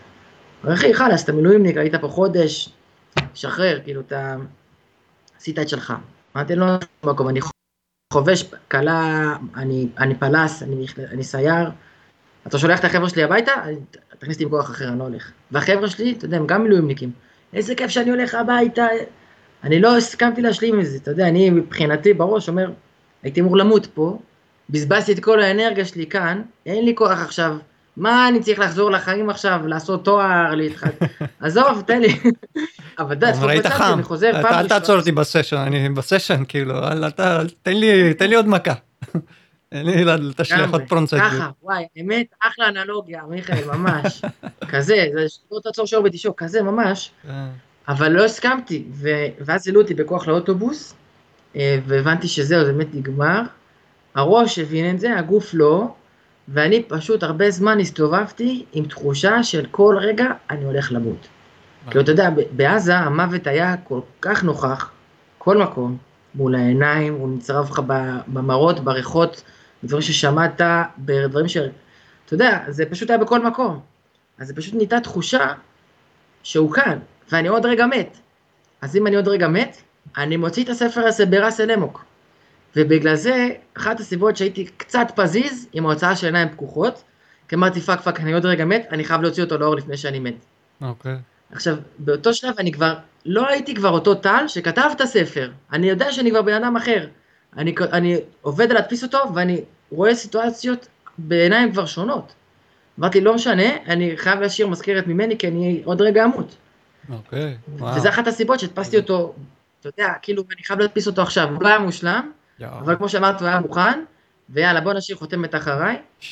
ואני חייב להגיד, עכשיו אני בתהליך של הוצאת ספר חדש שנקרא אש פנימית, שהוא בין היתר גם מספר על החוויות מצוק איתן, והוא להבדיל מעיניים פקוחות, אחי, חייב להגיד, ואתה יודע, אולי זה יישמע שחצני, מושלם, אחי. ברגים. נחיתה מושלמת, חשמל, זה סוג של נחיתות שאתה אומר, וואלה, אני רק רוצה לראות את זה עוד פעם ועוד פעם, אתה יודע, נחתת, צילמת, אתה חוזר רוצה כן. טריק עוד הפעם, כזה. ככה הפעם לא פזיז. הפעם לקחת את הזמן, השקעת לא, בו. אני וואלה, כן, כיף לי להגיד, אחי, הוא היה מוכן כבר לפני שנתיים. אתה יודע מה אני קולט תוך כדי השיחה איתך? תראה איזה קטע, מה קלטתי עכשיו. באמת, הוא היה מוכן לפני שנתיים, יכולתי כבר להדפיס אותו. והאם אתה זוכר מתי חזרתי לנסוע הסכת? לשנתיים? שנתיים. אתה יודע, אז פתאום אני חושב על זה, שאני גם בערך שנתיים, מסתובב כבר עם תחושה של אני לא הולך למות מחר. אני, אני בחיים, כאילו, וזה לא ייגמר, אני פה כדי להמשיך את הסשן. לא נגמר. וואלה, אה, אם אנחנו כבר מדברים על מוות וזה, אתה יודע, אנשים, יש את הסטטוסים רצים באינטרנט, אתה יודע, קווטים וזה, האנשים אה, מפחדים למות ושוכחים לחיות, הם יותר מרוכזים באיך לא למות מאשר לחיות את החיים עצמם. מוות זה חלק מהחיים, צריך להשלים. עם זה, אין מה לעשות, כאילו, לא לפחד מזה, לקבל את זה, אבל לא לשכוח לחיות, לחיות עם זה ולהפיק את המיטב ממה שאנחנו יכולים, עם החיים שלנו. אמן. עכשיו, אתה אומר קפצת לספר השני, אבל לא, לא שמעתי על התוכנית שכאילו תוך כדי הספר השני, ואתה מדבר על זה בקצרות כזה, על מה שאתה עושה עם המדריך הישרדות, תן על זה כמה מילים, ומה זה הטיולים האלה שאתה עושה, כאילו, בוא תן לי על זה כן. קצת. בגדול, אני הייתי ביחידה בצבא, ביחידת סיור, שהיינו כאילו הרבה בשטח כזה. אבל שחבר, היינו נגיד שלושה ימים בתוך אה, שיח, אה, מובלעות בלבנון, וחברים שלי סבלו, אני נורא נהניתי. עשה לי כיף בלב, לא, ואז כשטסתי דרום אמריקה, יצא לי להיות אה, חודש וחצי בג'ונגלים עם אינדיאנים, שהיה להם חיבור מאוד עמוק לטבע, שהוא פשוט הזיז לי משהו בלב. אמרתי, בואנה, אני חייב לעשות עם זה משהו. אז חזרתי לארץ, בגלל שהייתי גם חובש בצבא, אז התחלתי ללוות כל מיני טיולים ומסעות בתור אה, חובש. טיולים שנתיים ומסע ישראלי ותגליות וכל מיני כאלה. ואז אה, הכרתי עמותה שנקראת דרך לוטן, כשליוויתי אה, מסע שלהם, שעושים מסעות הישרדות במדבר לנוער בסיכון. וזו בעצם עמותה שגם כן, בהקשר של מוות או חיים, אז היא קמה על שם, אה, קוראים לה דרך לוטן, על שם סגן לוטן סלווין, אה, זכרו לברכה, הוא נפל בלבנון השנייה. הוא היה ילד חצבה, ילד מדבר בערבה, נורא אהב את המדבר, תמיד דיבר כמה זה עושה לו חם בלב וטוב בלב, ותמיד רצה לעבוד עם נוער בסיכון. אתה יודע, אני חושב אחורה, כל הסקייטרים שהכר, כאילו, כל סקייטר הוא נער בסיכון, בוא. אז, אה, אז, לא, אבל פתאום- התוכנית של הסקייטר זה סקייטבורד, כאילו, אתה פשוט, אה, אתה מביא להם תוכנית של אנשים שהם לא, אין להם מסגרת. כביכול אתה מביא להם תוכנית פה, שזה מין סוג של טיולים. זה לא בדיוק טיולים, יש אה, הבדל אוקיי. כזה בין טיול לבין מסע נגיד, שאנחנו מאוד אוהבים לשים את ההבדל. ביניהם, שטיול יש לו התחלה, אמצע, סוף. נגיד, אני גם הייתי מדריך טיולים פעם. כי רציתי לבנות את עצמי כדי להיות מספיק טוב, להיות מדריך בעמותה הזאת. אז גם מדריך טיולים, ידעתי את ההתחלה, האמצע והסוף. היה משהו ליניארי. ידעתי שבשעה הזאת תהיה תצפית כאן, פה שאני אכנס למעיין, פה אני אתן איזו הדרכה מפוצצת ואני אגרום לכולם להתלהב מגיאולוגיה והיסטוריה, ואני איזשהו מדריך. מסע, אין לו סוף. הוא קורה בפנים, וגם כשאתה עולה על האוטובוס, המסע ממשיך גם מבפנים. אז אה, זה מסעות שעושים שם, הם כן, הם רגליים בשטח עם ציוד על הגב לחמישה ימים, עם ניווטים במפות, ומדליקים אש גם בלי גפרורים, ומלקטים צמחים, כי בעצם אנחנו הופכים להיות הנערים, בעצם הנערים הם אחראים לגורל של עצמם. אז הם מובילים את השטח הזה, הם, אני לא הולך להדריך אותם איזה הדרכה מפוצצת שידעו כמה אני חכם. אני אתן להם כלים שיהיה להם יותר נוח במדבר, כי אני מכיר ואני מרגיש מאוד בנוח במדבר, בא לי שגם הם ירגישו בנוח. עכשיו בהתחלה, אתה יודע, אני הגעתי בתור חובש, ואני חושב שהיה לי דיבור עם החבר'ה, בגלל שהיה לי את הדיבור מהסכת, אתה יודע, שגדלנו בתור, אה, תראה, אני אתן איזה מילה זקנה, פרחחים, שמסתבכים עם שוטרים לא אחת, ו... ורבים מכות כל הזמן עם שומרים שמרביצים לחבר שלך, אז אתה קופץ עליו גם, ויצא לי לישון על ספסל ברחוב, כי סיימת את הסשן מאוחר, ועדיין לא סיימת את הטריק. אתה רוצה לקום מוקדם לפני שבא השומר, אז יצא לי לישון על ספסלים ברחוב, ולא חשבתי איך זה נראה. פשוט, אתה יודע, זה מה שקורה עכשיו. כי אם תגיע לספוט הזה אחרי 10, אתה לא תוכל לצעוק, כי כבר יש שם שומר. אה, כזה. אוקיי, היית קיצוני. לא, אני לא יודע, אחי, היינו חבורה ככה, אתה יודע. אני זוכר אוקיי. תקופת צילומים כזאתי, כן. אבל אתה יודע, בשבילי, לא חושב, כשבאתי מפגש עם הנערים במדבר, היה לי דיבור משותף איתם. אתה יודע, לא, הם לא נסעו על סקייט בעצמם, חלק כן האמת, אבל הרוב לא, זה לא דרך הסקייט, זה דרך הבסיס הזה של... אה, לא יודע. מהרחוב, כן. תרבות רחוב, כאילו, כן. דיבור רחוב. היה דיבור טוב איתם. יש שפה משותפת. אני מרגיש שאנחנו גדלנו בתור סקייטרים שמוקצים כאלה, אתה יודע, כאילו סקייטבורד שווה ילד רע. וגם אם זה לא ברחוב, אז גם ככה אותם נערים מרגישים. ודרך זה אפשר להגיד, אחי, עזוב, גם לי אמרו שאני רע, לא, אחי, אתה בסדר, הכל טוב. אה, ונוצר חיבור, ואמרתי, בואנה, החבר'ה המדריכים פה, דרך החיבור מאוד עמוק לטבע, יוצרים חיבור מאוד עמוק לנפש של אותם נערים ונערות שאנחנו פוגשים במדבר. שמע, זה מה שאני רוצה לעשות עם החיים שלי. זה מה שפגשתי, החיבור הזה לטבע בדרום אמריקה, זה מה שחוויתי גם בתור ילד, שהסתובבנו מלא בסיני עם הבדואים, וזה מה שבאתי לעשות בעולם הזה. ואז האש הזאת שדיברנו עליה קודם, שבא לי לקום בבוקר ולעשות, הבנתי לפני תשע שנים, שזה הייעוד שלי, זה מה שאני צריך לעשות. אה, ואז התחלתי לשלוט דרך. בניתי ככה את עצמי בתור מדריך, כדי להרגיש מספיק בנוח, לבוא ולהיות מדריך בעמותה הנפלאה הזאתי. אז עשיתי אה, תואר בלימודי ארץ ישראל, תואר ראשון. עשיתי יש לזה קורס. תואר, אוקיי. לא, התואר בכלל לא קשור לזה. עשיתי תואר כי אוקיי. אמרתי, אני רוצה באמת להכיר יותר טוב את הארץ. ורציתי, אה, עשיתי קורס אוקיי. מורה דרך, לא כדי ידע כללי. כן, לא רציתי אוקיי. קורס מורה דרך כדי להדריך תיירים ולספר להם שפה יש הולך על המים ובואו תניחו פתק בכותל. הלכתי להדריך בחוגי סיירות במשך חמש שנים, שמאוד בנה אותי, בתור איש עדר, בתור מדריך, בהיכרות עם הארץ, ואחרי שנתיים שבניתי את עצמי, הרגשתי מספיק מוכן להגיש קורות חיים, והתקבלתי לעמותה שנקראת דרך לוטל, התחלתי להדריך בעצמי, ומאז אני ממשיך להעמיק את, ה, את, ה, את הערוץ הזה, התחלתי, עשיתי גם קורס בארגון מדהים, שנקרא בני אדמה, אה, שזה ארגון אינדיאני כזה שמקשר בין אדם לטבע בשיטות של לקטים ציידים.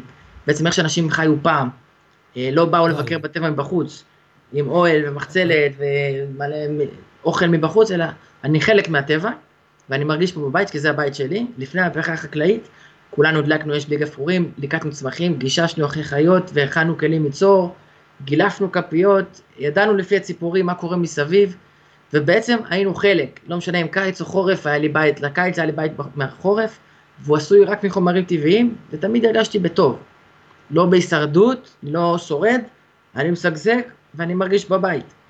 אז מה שאני עושה זה אה, שאני דרך החיבור העמוק הזה לטבע, יוצר חיבור מאוד עמוק לנפש, וזה לעסק שלי קוראים אה, חיבור עתיק, ומה שאנחנו עושים במסעות האלה במדבר, זה שאנחנו נותנים לנערים כמה שיותר כלים להיות עצמאיים בעולם. אם זה דרך ניווט עם מפות, אם זה דרך כל המיומנויות קדומות שנתתי בתור דוגמה ועוד ועוד, ובעצם הם מובילים את עצמם. זאת הנקודה להתקדם. יש להם ציוד על הגב, יש להם מספיק מזון לשבוע. עכשיו, החבר'ה האלה, דמיין אותם, אתה יודע, לא בטוח, אני לא יודע מי שמקשיב לזה יגיד, וואי, להדליק יש לי גפרורים, מגניב, לנווט, תראה, יש לי קשת מאחורה שצ- איתה באמת באפריקה, אבל אה, לא מגניב אותם, אחי, מה אני עסוק במדבר החרא הזה, לא רוצה להיות פה, השופטת הכריחה אותי. אז אתה יודע, הוא אומר, לא... מי זוכר- איך הם מגיעים אליך? כאילו, מה אמרת? חצי מהם הכריח- מגיעים בצו של בית משפט, הליך טיפולי שמוכרחים להיות שם, וחצי מהם לא, הם באים מהמסגרות שלהם, מכפרי נוער, מפנימיות, הוסטלים, שזה אה, חלק אוקיי. מהתהליך שלהם. אמ, והם מגיעים למסע, אף- אחד לא בא בהתנדבות, כאילו, אף אחד לא... יש, יש, יש קטע, אה, יש? מסיימים מסע, אתה יודע שהם אה, אה, מביאים, אני אראה לך מה הם מקבלים בסוף מסע כזה, כל מי שמסיים מסע, בעמותה הנפלאה הזאת, הם יקבל אה, צמיד צהוב, שכתוב עליו דרך לוטן. אוקיי. זה מין איזה חפץ כזה מקשר שהם הולכים איתו הרבה זמן על היד אחר כך, ובתור עוד גאווה, עכשיו אם זה מסגרת שיוצאת בשכבה י', י"א, י"ב, אז זה כבוד גדול לחזור במסע כזה עם צמיד כזה על היד, וגם אתה מסתובב עם זה אחר כך ואתה יודע, הזר לא יבין זאת, מישהו שיש לו צמיד כזה, יש לך איתו שפה משותפת. בהתחלה, אתה יודע, הם רגילים שיש מבוגר אחראי, שאתה יודע, יפתור לי את הדברים, כן? אני אעשה מספיק בלאגן, ואני אזרוק את האוכל הזה, כי אתה תראה שתביא לי, את ה... אני לא סוחב את החרא הזה, ואתה תביא לי אוכל. אז אני אומר לו, לא אחי, כאילו, הכל טוב, אם אתה רוצה לזרוק את האוכל, תזרוק את האוכל, אני יכול ללמד אותך מה אתה יכול ללקט פה, אבל אתה לא תהיה שבע ברמה שיכולת להיות. אז יצא לי גם במשך יומיים שלמים רק ללקט צמחים עם, עם אה, נערים, שזה היה... אחרי שהם עשו לך את הקטע הזה. הם עשו לעצמם את הקטע הזה, אתה מבין? זה לא לי, אני שמרתי על האוכל שלי, ולא הבאתי להם אה, אוקיי. בכוונה, ושפכו אה, מים. אוקיי. היו נערים שבאמצע המדבר, אחי, שפכו מים. כי אמרו. גם, כן, אני לא סוחב את החרא הזה. אז אתה יודע, אז, אז אנחנו מוצאים גב מים, היה בחור יבשה, אתיופי, ששתינו מים מגב מים, הבנו מבחינה גיאולוגית איפה יהיה מים, כי זה היה השלכה, אחרת, אתה יודע, אתה אשכרה יכול למות. אבל הוא פתאום אמר, "נס- ועכשיו אני קולט איך ההורים שלי שבאו ברגל, איך הם הרגישו. אז זה החלטה מדהימה. ובחור שהוא מנווט עם מפה, והוא אומר, אתה יודע, אתה קולט שהוא הולך לצד השני בכלל. זה לא אח שלי, בוא, אתה יודע איפה אתה? לא צריך עזרה, עזוב אותי. אל תדאג. אמרתי, אני לא דואג, אני מתעניין. אתה רוצה להגיד לי איפה אתה נמצא? לא צריך עזרה. אמרתי, סבבה, אין בעיה. אז הוא הולך דוך לכיוון השני, והוא ילך לישון באמצע שום מקום ודי לעצמו. הוא קם בבוקר, ולא מוכן לקום, כי די, מה, תשחרר אותי, אני נשאר לישון. אז אבל רגע, אתה לא שם- אתה. לא יודע לאיפה הוא הולך, הוא פשוט הולך נעלם? לא אכפת לך, כאילו, אתה נותן לו? אני הולך אחריו. עם כל אה, הקבוצה, כולכם הולכים אחריו. כאילו, הוא המוביל אז כביכול. זהו, הם לא יכולים להתפצל, אתה יודע, הם לא יכולים, ברור שהם הם כן. מתפצלים הרבה פעמים, אנחנו יכולים להחזיק את זה, כי נגיד שהם החליטו לדפוק מרד והוא רץ לכאן, כי הוא ראה במפה ששם יש כביש, אז הוא אה. רץ לשם כדי לתפוס טרמפים, והוא שוחרר את כל הקבוצה, עזוב שלרוב מה שקורה שהוא הוא אומר, שם הכביש, אז הוא באמת רץ דוך לצד השני, אבל, אז מה שקורה, באמת יש לנו אנשי מסגרת שהנגד אני ממשיך עם הקבוצה, ויש לי איש מסגרת מנהל מעליי, שהוא בעצם הולך אחריו לאיזה מסע סולו. אה, אתם אה, שתיים, כאילו, שתיים. שלוש אנשים כל פעם עם הקבוצה, פחות או יותר. חמישה, אבל אה, שמחזיקים את כל המסע הזה. קיצור, אין לאיפה לברוח. שהם- כול- כולם עוברים את המסע. לא, זה הכיף, שיש להם כמה שהם רוצים לאן לברוח. אבל תבין, ההבדל שאני, ש, שבעצם הם לא בורחים ממני, הם בורחים מעצמם, כן. וזה לא שאני שם להם רגל, הם שמים לעצמם רגל. נכון? ואני רק מייעץ לו, אתה יודע, אני לא המדריך, אני לא המדריך. כן. המדבר הוא המדריך. אוקיי, הוא ייתן לך מה זה אחלה שיעורים, אני רק אתרגם לך מה הוא אומר. אוקיי. אבל את כל הדברים המאתגרים, אתה עושה לעצמך.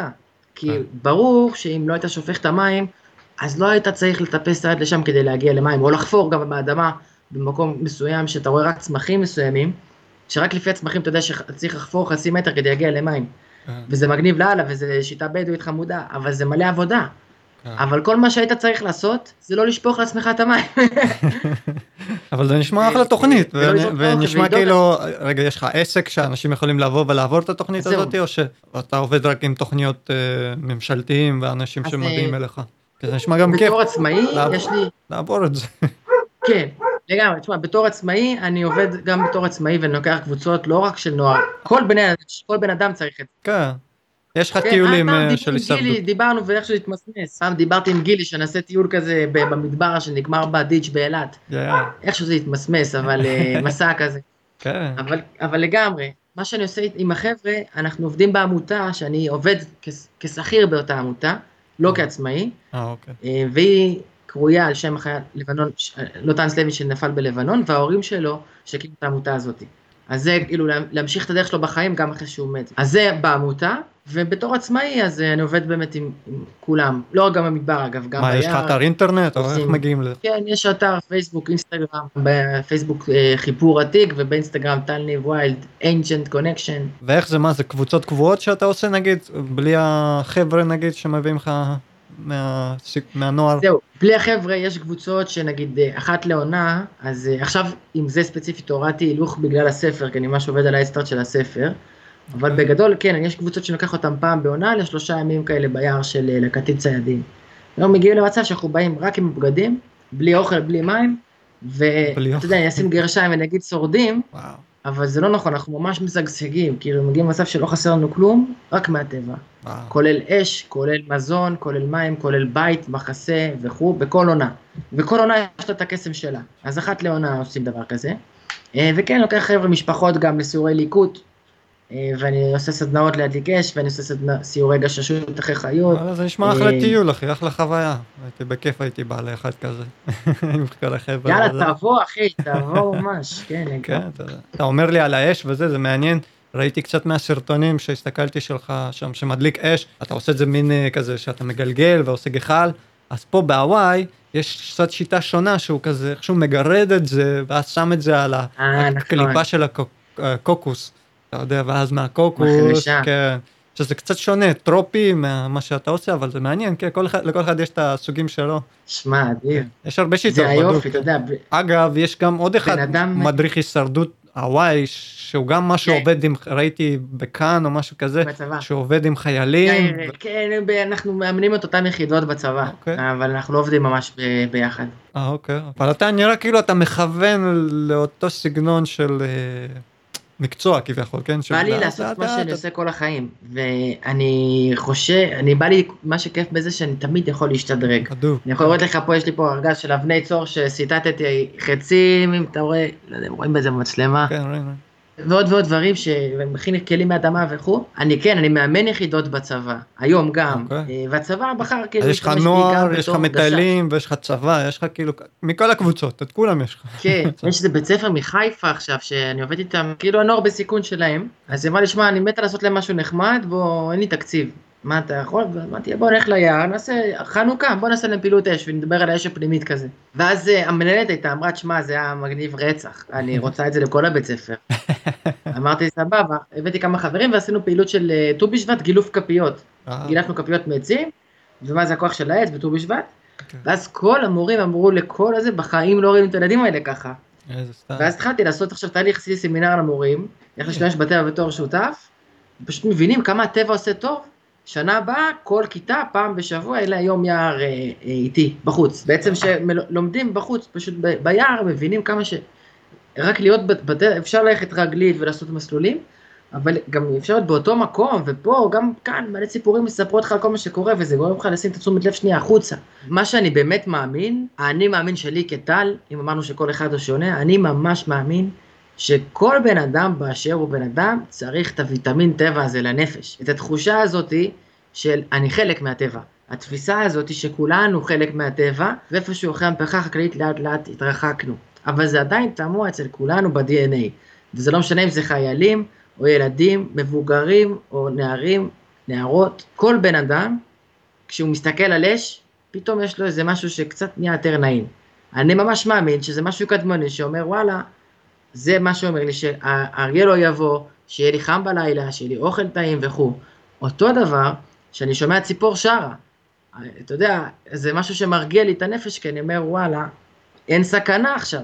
אבל אם הציפור הייתה עושה או סי, סי, זה היה עושה לי איזה משהו בפנים שאני לא יודע להסביר, כי זה, מה, מה קרה, מה קרה? כי כולנו לאורך ההיסטוריה היינו חדים על תחושות על איפה יבוא האריה, מאיפה יבוא הנץ, איפה יש נחש ואיפה יש מקור מים, הציפורים מספרות על הכל. אבל לאט לאט התרחקנו כי המוח שלנו לא צריך את זה. אבל לא, אנחנו לא עד כדי כך רחוקים ממה שכל ההיסטוריה האנושית חווינו את זה וזה תמו אצלנו בגנים. אז מה שאני עושה היום, האני מאמין שלי, אני רוצה לחבר כמה שיותר בני אדם בכל שיטה שהיא לטבע ודרך זה לעצמם. כאילו אני מאמין שככה אני, הקצת שאני יכול לעשות בתקופה הקצרה שאני חי פה על העולם, זה מה שאני יכול לעשות, לעשות את העולם הזה קצת, קצת יותר יפה. קצת יותר טוב ומחובר כן. לסביבה ולאנושות, כאילו גם בני אדם שמחוברים לטבע הם יותר מחוברים לבני אדם בעיניי. זה אה, גם כמו עם הצבא. תרפיה לדעתי גם אתה בא לטבע אתה רואה צבעים. אתה רואה צורות אתה כאילו יוצא מהקונקרט ג'אנגל אתה כאילו יוצא מהבטון ועובר לטבע לפרוע כאילו לא יודע. משמעית. תראה, אני ממש חי את זה, זה ממש תרפיה, קודם כל, אני אגיד עליי עצמי, כאילו, אני ממש, זה המקום השקט שלי. עכשיו אנחנו בחודש יולי, שאם לא הייתי בהדסטארט עכשיו בחשיפה מטורפת על הספר, אז אני הייתי נעלם מהרדאר. זה סביב התקופה של צוק איתן, זו תקופה שאני מתבודד עם בני אדם, והולך רחוק ליער, ושם אני מרגיש ממש בנוח ובטוב. לבד? ל- לא, עם, ש- עם שני כלבים, יש לי שני כלבים איתי. אה אבל בלי חבר'ה כאילו כלבים זה ה- אוקיי מעניין. כן, לא, אני, אתה יודע, זו תקופה שאני אה, אה, מתבודד קצת, אה. כי אתה יודע, עד, עד יעבור זעם, זו ממש תקופה שהיא קשוחה בשבילי. ו- אז למשל, אתה יודע, אני ממש מרגיש עליי כמה הטבע הוא תרפיה בשבילי. אז אתה יודע, שמתי spotlight של חודש יולי סביב צוק איתן, אבל כמו שסקייטר מרגיש, כל יום אני חייב לנסוע סקייט, סיפרתי כי היה לי רעידות ברגליים, כן. של, בקטע של בצבא, אז גם היום, אם יש יום שאני לא מגשש אחרי איזשהו בעל חיים, או מלקט פעם אחת לפחות ביום, משהו שמלקט לי ארוחה אחת לפחות ביום מתוך שלוש ארוחות שאני מנסה לאכול, די. מקשיב לציפורים ואני מכיר את כל הציפורים בסביבה, אם יש יום שאני בלי מדורה, גם כשחם, אז יום אחד כזה ואני קצת מרגיש שחסר לי משהו ב-. בנפש, אתה וואו. מבין? איזה דרך זה חיים. קיצוני, כן. אבל- אני מרגיש שכל בן אדם אבל צריך את הקצת ויטמין טבע הזה ביום יום שלו, כל פעם שזה קצת אתה גר בטבע. עכשיו או אתה אה, בעיר? לא, אתה רואה, אני אתה יודע, אני- יש מסביבי כמה קירות, אני גר בזיכרון על השמורה של רמת הנדיב, אוקיי, איך? אז אה, אני, כיף לי, אתה יודע, אני יוצא מהבית ואני ביער, אוקיי. אה, אבל לפני שגרתי כאן, אז כן, חייתי כמה חודשים בטבע, עם שני כלבים, וזה היה פשוט תקופה מדהימה. אה, ממש ביער, בגלבוע בעיקר, אז זה כל, מכל הסיפורים האלה, אתה הוצאת את הספר השני, ואש פנימית. אמרת שהוא מושלם, ושם רשמת, אמרת מצוק איתן, ואת כל הטיולים והסיורים שאתה עושה. לא בדיוק, זה בגדול, במסע הראשון שאני הדרכתי בעמותה הזאתי, אז הוא היה כבר אחרי צוק איתן. ואני חלמתי להדריך שמה, ובמסע הראשון שהדרכתי היה אחרי צוק איתן, חצי שנה אחרי המבצע, ושמה, אה, במסע הראשון כבר הייתה לי איזו הבנה של וואלה, יש לי איזה, איזה משהו על הלב, יש לי משהו על הלב מאז המלחמה. אה, ואז שמתי לב שמצאתי הרבה קווים מקבילים.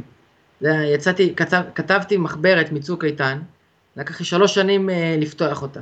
יומן וכל מצב חדש, מסיים, יומן חדש כאילו. יו- יומן, אה, כן, יומן שכתבתי על צוק איתן, וכל הפ- הפסקת אש כתבתי פשוט את כל מה שאירועים שהיו. לכתוב, זה- אגב, זה ו- גם סוג של תרפיה, לשחרר, להוציא, כאילו לפרוק על דף. בטח. זה גם סוג שעוזר גם- לך לשחרר.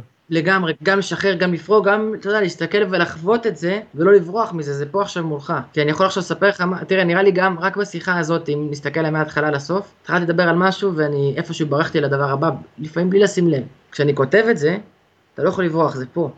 ותתמודד. אז כן, אז כתבתי הכל, בגלל זה, אבל כן, שלוש שנים ברחתי מהמחברת הזאת, עד שפתחתי אותה. אומרים גם יש שיטה חמודה כזאת, אתה רוצה לשחרר? איך אתה משחרר מזה? כביכול אתה יכול לרשום ולשלוח את זה כאילו בדואר, כאילו שחררת את זה, או אתה יכול לדמיין את זה על מפל ולתת לזה כאילו בדמיון שלך ללכת עם המים כאילו ולתוך המעמקים והולך וכאילו אתה משתחרר מזה. כאילו אם יש לך משהו חזק. ואתה שם את זה בתור תיבה, מכתב, קופסה, וכאילו לשלוח אותו, וכאילו שחררת, שלחת, סיימת עם זה. חזק, אז כן, לגמרי אנחנו מתעסקים בזה גם במסעות עם הנערים, אה, משתמשים בכתיבה בתור כלי. אם זה כדי לשחרר עצב עצבים, וגם בסוף כל מסע כזה הם מקבלים גלוין, זה משפט של אותן אמר, אתה קולט עד כמה רחוק רואים מכאן, שהוא אמר את זה כבדרך אגב כזה לחבר'ה שלו לפני שהוא נהרג, כי היה נוף יפה בערך הצבע, והם לקחו את הכיסא שלו מהטנק כשהוא נהרג, שמו אותו על הגבעה שמה, המשפט הזה, שם כל מסע נגמר באיזה טקס מרגש, אומרים להם מאיזה חיים באת, כמה טעויות עשית, איך הסתבכת.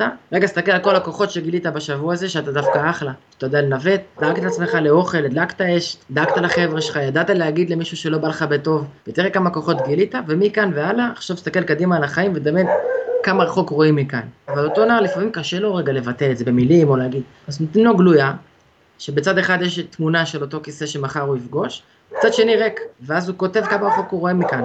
מה אני רוצה לעשות עם החיים שלי? הנה הכוחות שיש לי, מה מכאן הלאה.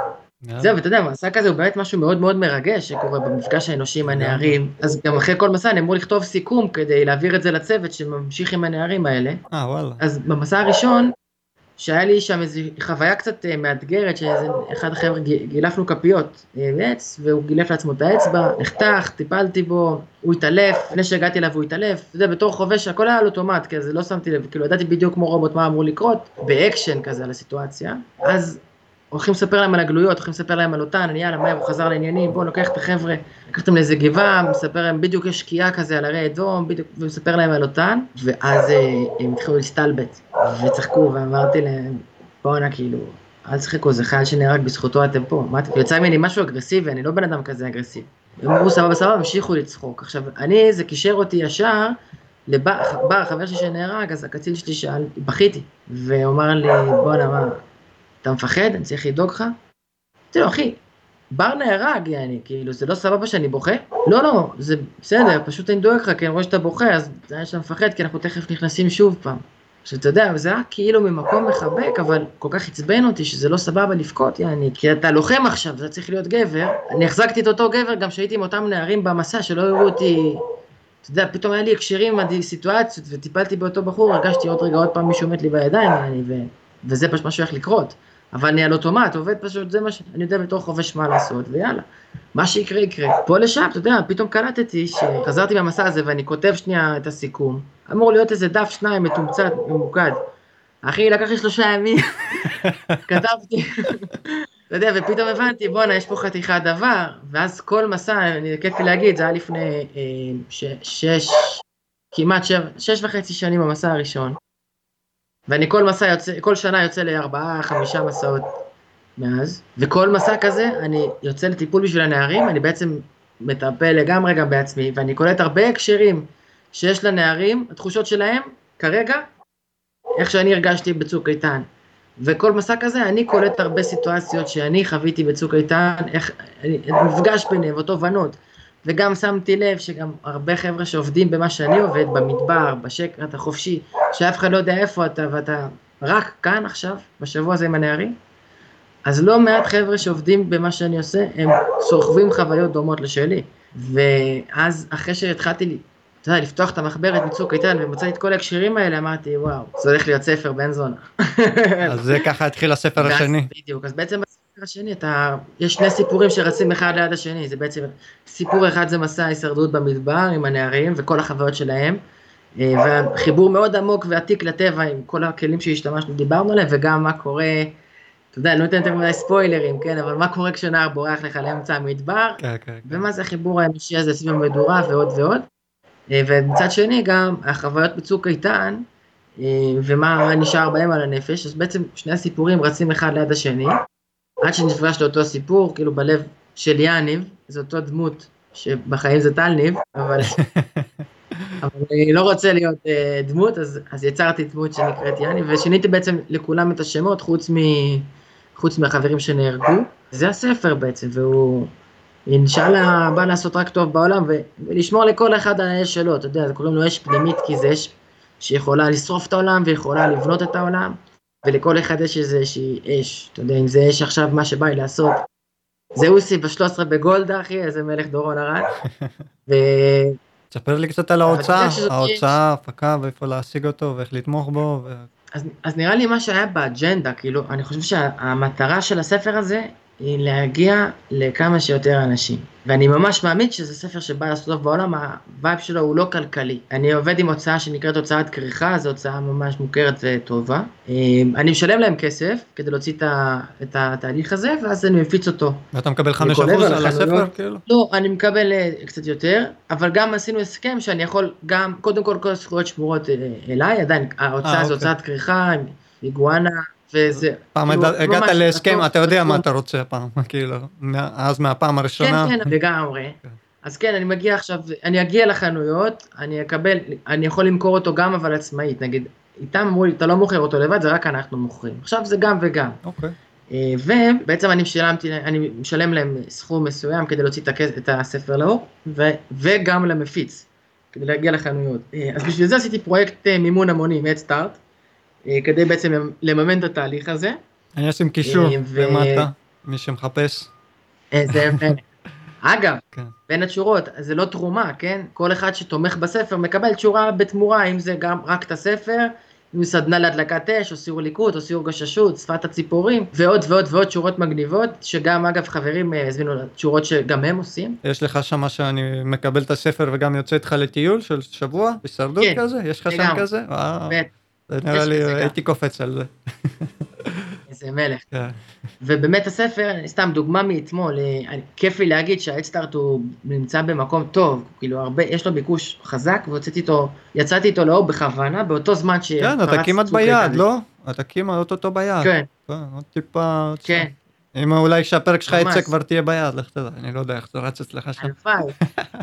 אבל אני גם לא רוצה לעצור ביד, כי המטרה היא באמת לא, אני, כאילו, אפשר להמשיך, כי מה שאני רוצה שספר יגיע לכמה שיותר אנשים. אז הנה, אתמול דיבר איתי איזה בחור, שפרסמתי איזה קטע מהספר של אחת שהיה באיזה פורום של חבר'ה עם, עם תגובות קרב, הוא אמר לי, שומע, אחי, גם אני לא אותו דבר מה שרציתי את הגדר, ואני אשמח לקנות את הספר שלך, אבל קצת מתקשה, כאילו, אמרתי לו, אחי, שומע, הספר הזה נכתב בשבילך, yeah. אתה מקבל אותו מתנה, wow. ברור.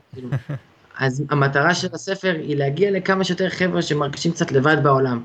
אם זה מי שחזר מלחימה, אם זה מי שחזר ממסע, וזה לא חייב להיות מסע הישרדות, אבל זה איזושהי תחושה כזאת של, יש כל מיני סיטואציות בחיים שזר לא יבין זאת. אז וואלה, בסדר, אנחנו באותה סירה, כל אחד סוחב איזושהי אבן על הגב, ובשביל זה עכשיו אני רוצה גם להקפיץ את היד, להגיע כמה שיותר עיניים, אז נגיע לאיזה סכום מסוים ואני אוכל גם לתרום הרבה ספרים למוסדות של נוער בסיכון שיוצאים למסעות, אה, לחבר'ה עם תגובות קרב בעצמם שהם סוחבים על הנפש, או לכל מי שזה רלוונטי, ונגיע, אגב, אם יש מישהו בפודקאסט שזה נשמע לו רלוונטי ואומר, זה נשמע משהו שאני צריך וקשה לי, אז, כן. אז בואו ת, תגידו, תשמיעו קול ונדאג שהספר הזה יגיע.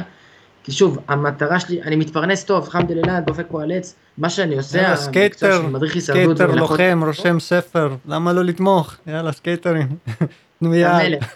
כן, ממש תודה. כן. כן. קודם כל זה באמת אחלה ספר, אמרתי, נחיתה בברגים הפעם, זה ספר מושלם, כן. אתם תהנו ממנו ממש.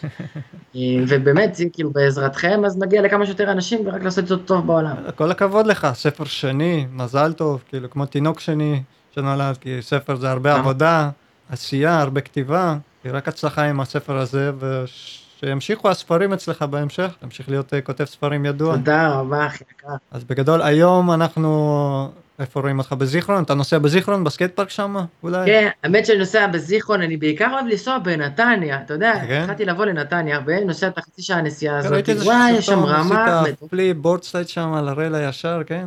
הרמפה כן. ראיתי, העלית סרטון לא מזמן.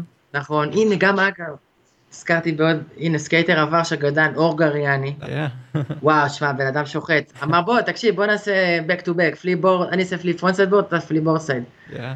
זה בחור שנסעתי איתו סקייט כשהייתי בן 14, לפני כמעט כן, הוא 20 גם היה שנה. בסבב, עם. אלון פורת, אתה, כאילו, מרכז מאיה כן, שם, אני. זוכר, כל הסצנה של נתניה. שם. אז זה ככה עם הסשנים על סקייטבורד שאתה עושה היום, מה אנחנו מצפים ממך בעתיד, חוץ מהספר, או מה התוכניות שלך? אתה יודע, זה קטע. הלוואי שאני פשוט אעשה מה שאני עושה היום, אה, יהיה לי כוח לעשות את זה כל. החיים. כן, להיות כמה שיותר בטבע ולחבר כמה שיותר אנשים לטבע, ולא לשכוח את הסקייט על הדרך. ואם יש לך, אתה רוצה משהו לסיכום, משהו קטן להוסיף כזה, משהו לסיים את הפרק. אמרנו מלא דברים, כאילו אפשר ללמוד מהפודקאסט הזה, כאילו יש פה טיפים מפה ועד. ההודעה חדשה. כן, בא לי שני- שני דברים קטנים. אוקיי, זה- אחד זה משהו גדול, אני רוצה להגיד, אחי. מה זה תודה? בכיף אחי, מה, כל כך נהניתי אחי, כיף. אני גם, איזה מלך אתה, אחי, ואיזה מלך על כל מה שאתה עושה. יודע, באהבה, ברגע באהבה. שהתחלת עם זה, כן, זה פשוט מדהים, איזה חיב... איך אתה מחבר, אתה יודע, את כל המשפחת סקייטבורד ישראל ביחד, וואו, באהבה. איזה מלך אתה. בא לי להגיד גם איזה משהו עם, עם ה... סתם, אולי איזה תובנה שבאה לי, אני זוכר שבתור ילד שגדל עם הלחץ הזה של הספונסר, חשבתי מאוד מתוח. ואז טסתי לברצלונה, לברצלונה, למקסיקו, לטיול אחרי צבא, ראיתי שלושה סוגים של סקייטרים, היה את הבחור המקצוען, את העסקן ואת הבדרן. יודע, והיה את המקצוען שהוא היה ממש, הוא היה תותח, אחי, וואו, היה ממש תותח, אבל היה, זה היה נראה שהוא בכלל לא נהנה. כי אתה יודע, הוא לא, כל טריק נוחת ברגים, מושלם, אבל הוא תמיד, שום דבר לא מספיק טוב בשבילו. והוא עוד פעם, צלם עוד זווית כזה. היה את העסקן, שהוא רק היה עסוק בלמרוח שווה, להביא שתייה, ופה ושם, והוא, הוא היה גם, והיה את הבדרן שרק עושה צחוק כזה בצד. זה מעניין לראות, אתה יודע, שאני חושב בכל ספוט כזה, אתה תראה את אותם טיפוסים. ואני חושב שמשהו שבא לי, משהו משחרר מאוד לחיים שלי כטל, אתה יודע, התגייסתי לצבא, לא יכולתי לנסוע בא- באותה, בא- באותו מינון, אבל אז גם בא לי איזה חופש של, וואי, אני נוסע רק בשביל עצמי. וכמה שבא לי וזה עושה לי טוב. זה לא כי אני צריך עכשיו משהו ולא כי אני חייב. ו... אתה יודע, זה טוב שיש drive מסוים כדי להשתפר עוד ועוד, אבל גם יש משהו ברגע לזכור שקודם כל, לפני הכל, זה בשביל עצמך. ותהנה, כאילו תחייך, תשמח, תצחק ותחווה, וכמו שאמרת, יש אנשים שרק עסוקים ב... לא, ב- ב- בלא לחיות והם לא חיים, אתה יודע, יש אנשים שהם רק קיימים, ויש אנשים שהם באמת חיים. ובא לי לאחל לכולנו שבאמת נחיה, יש פה חיים אחי, והם עוברים ככה. אז שלא נתעסק בוואג'רס, סקייטבורד זה חיים מדהימים, תמשיכו לנסוע סקייט ותהיו אנשים טובים. Yes, ואיזה כיף זה סקייטבורד, אחי, מחכה לפגוש כמה שיותר אנשים בסשן. מלך. תודה רבה לך שהקדשת את הזמן, סיפרת את. הסיפור, התארחת, מאוד נהניתי, היה כיף, איזה כיף לראות שמצאת את הקריאה שלך לך. לחיים, לטבע, אתה יודע מה אתה רוצה, אתה נהנה ממה שאתה עושה, רק הצלחה, שנתראה לסשן. אמן אח, המון תודה על ההזדמנות, על ההזמנה, על המפגש הנעים. ואיזה כיף אחי, ממש התגעגעתי אליך, היה כיף אה, להיפגש איתך ככה. געגועים, כן, יום יבוא ניפגש על אמת. אינשאללה, אינשאללה. טל ניב, יהיה, שיהיה לך לילה. טוב, שיהיה לילה טוב, שלך יהיה יום טוב. תשמור על קשר, ביי בינתיים. ביי.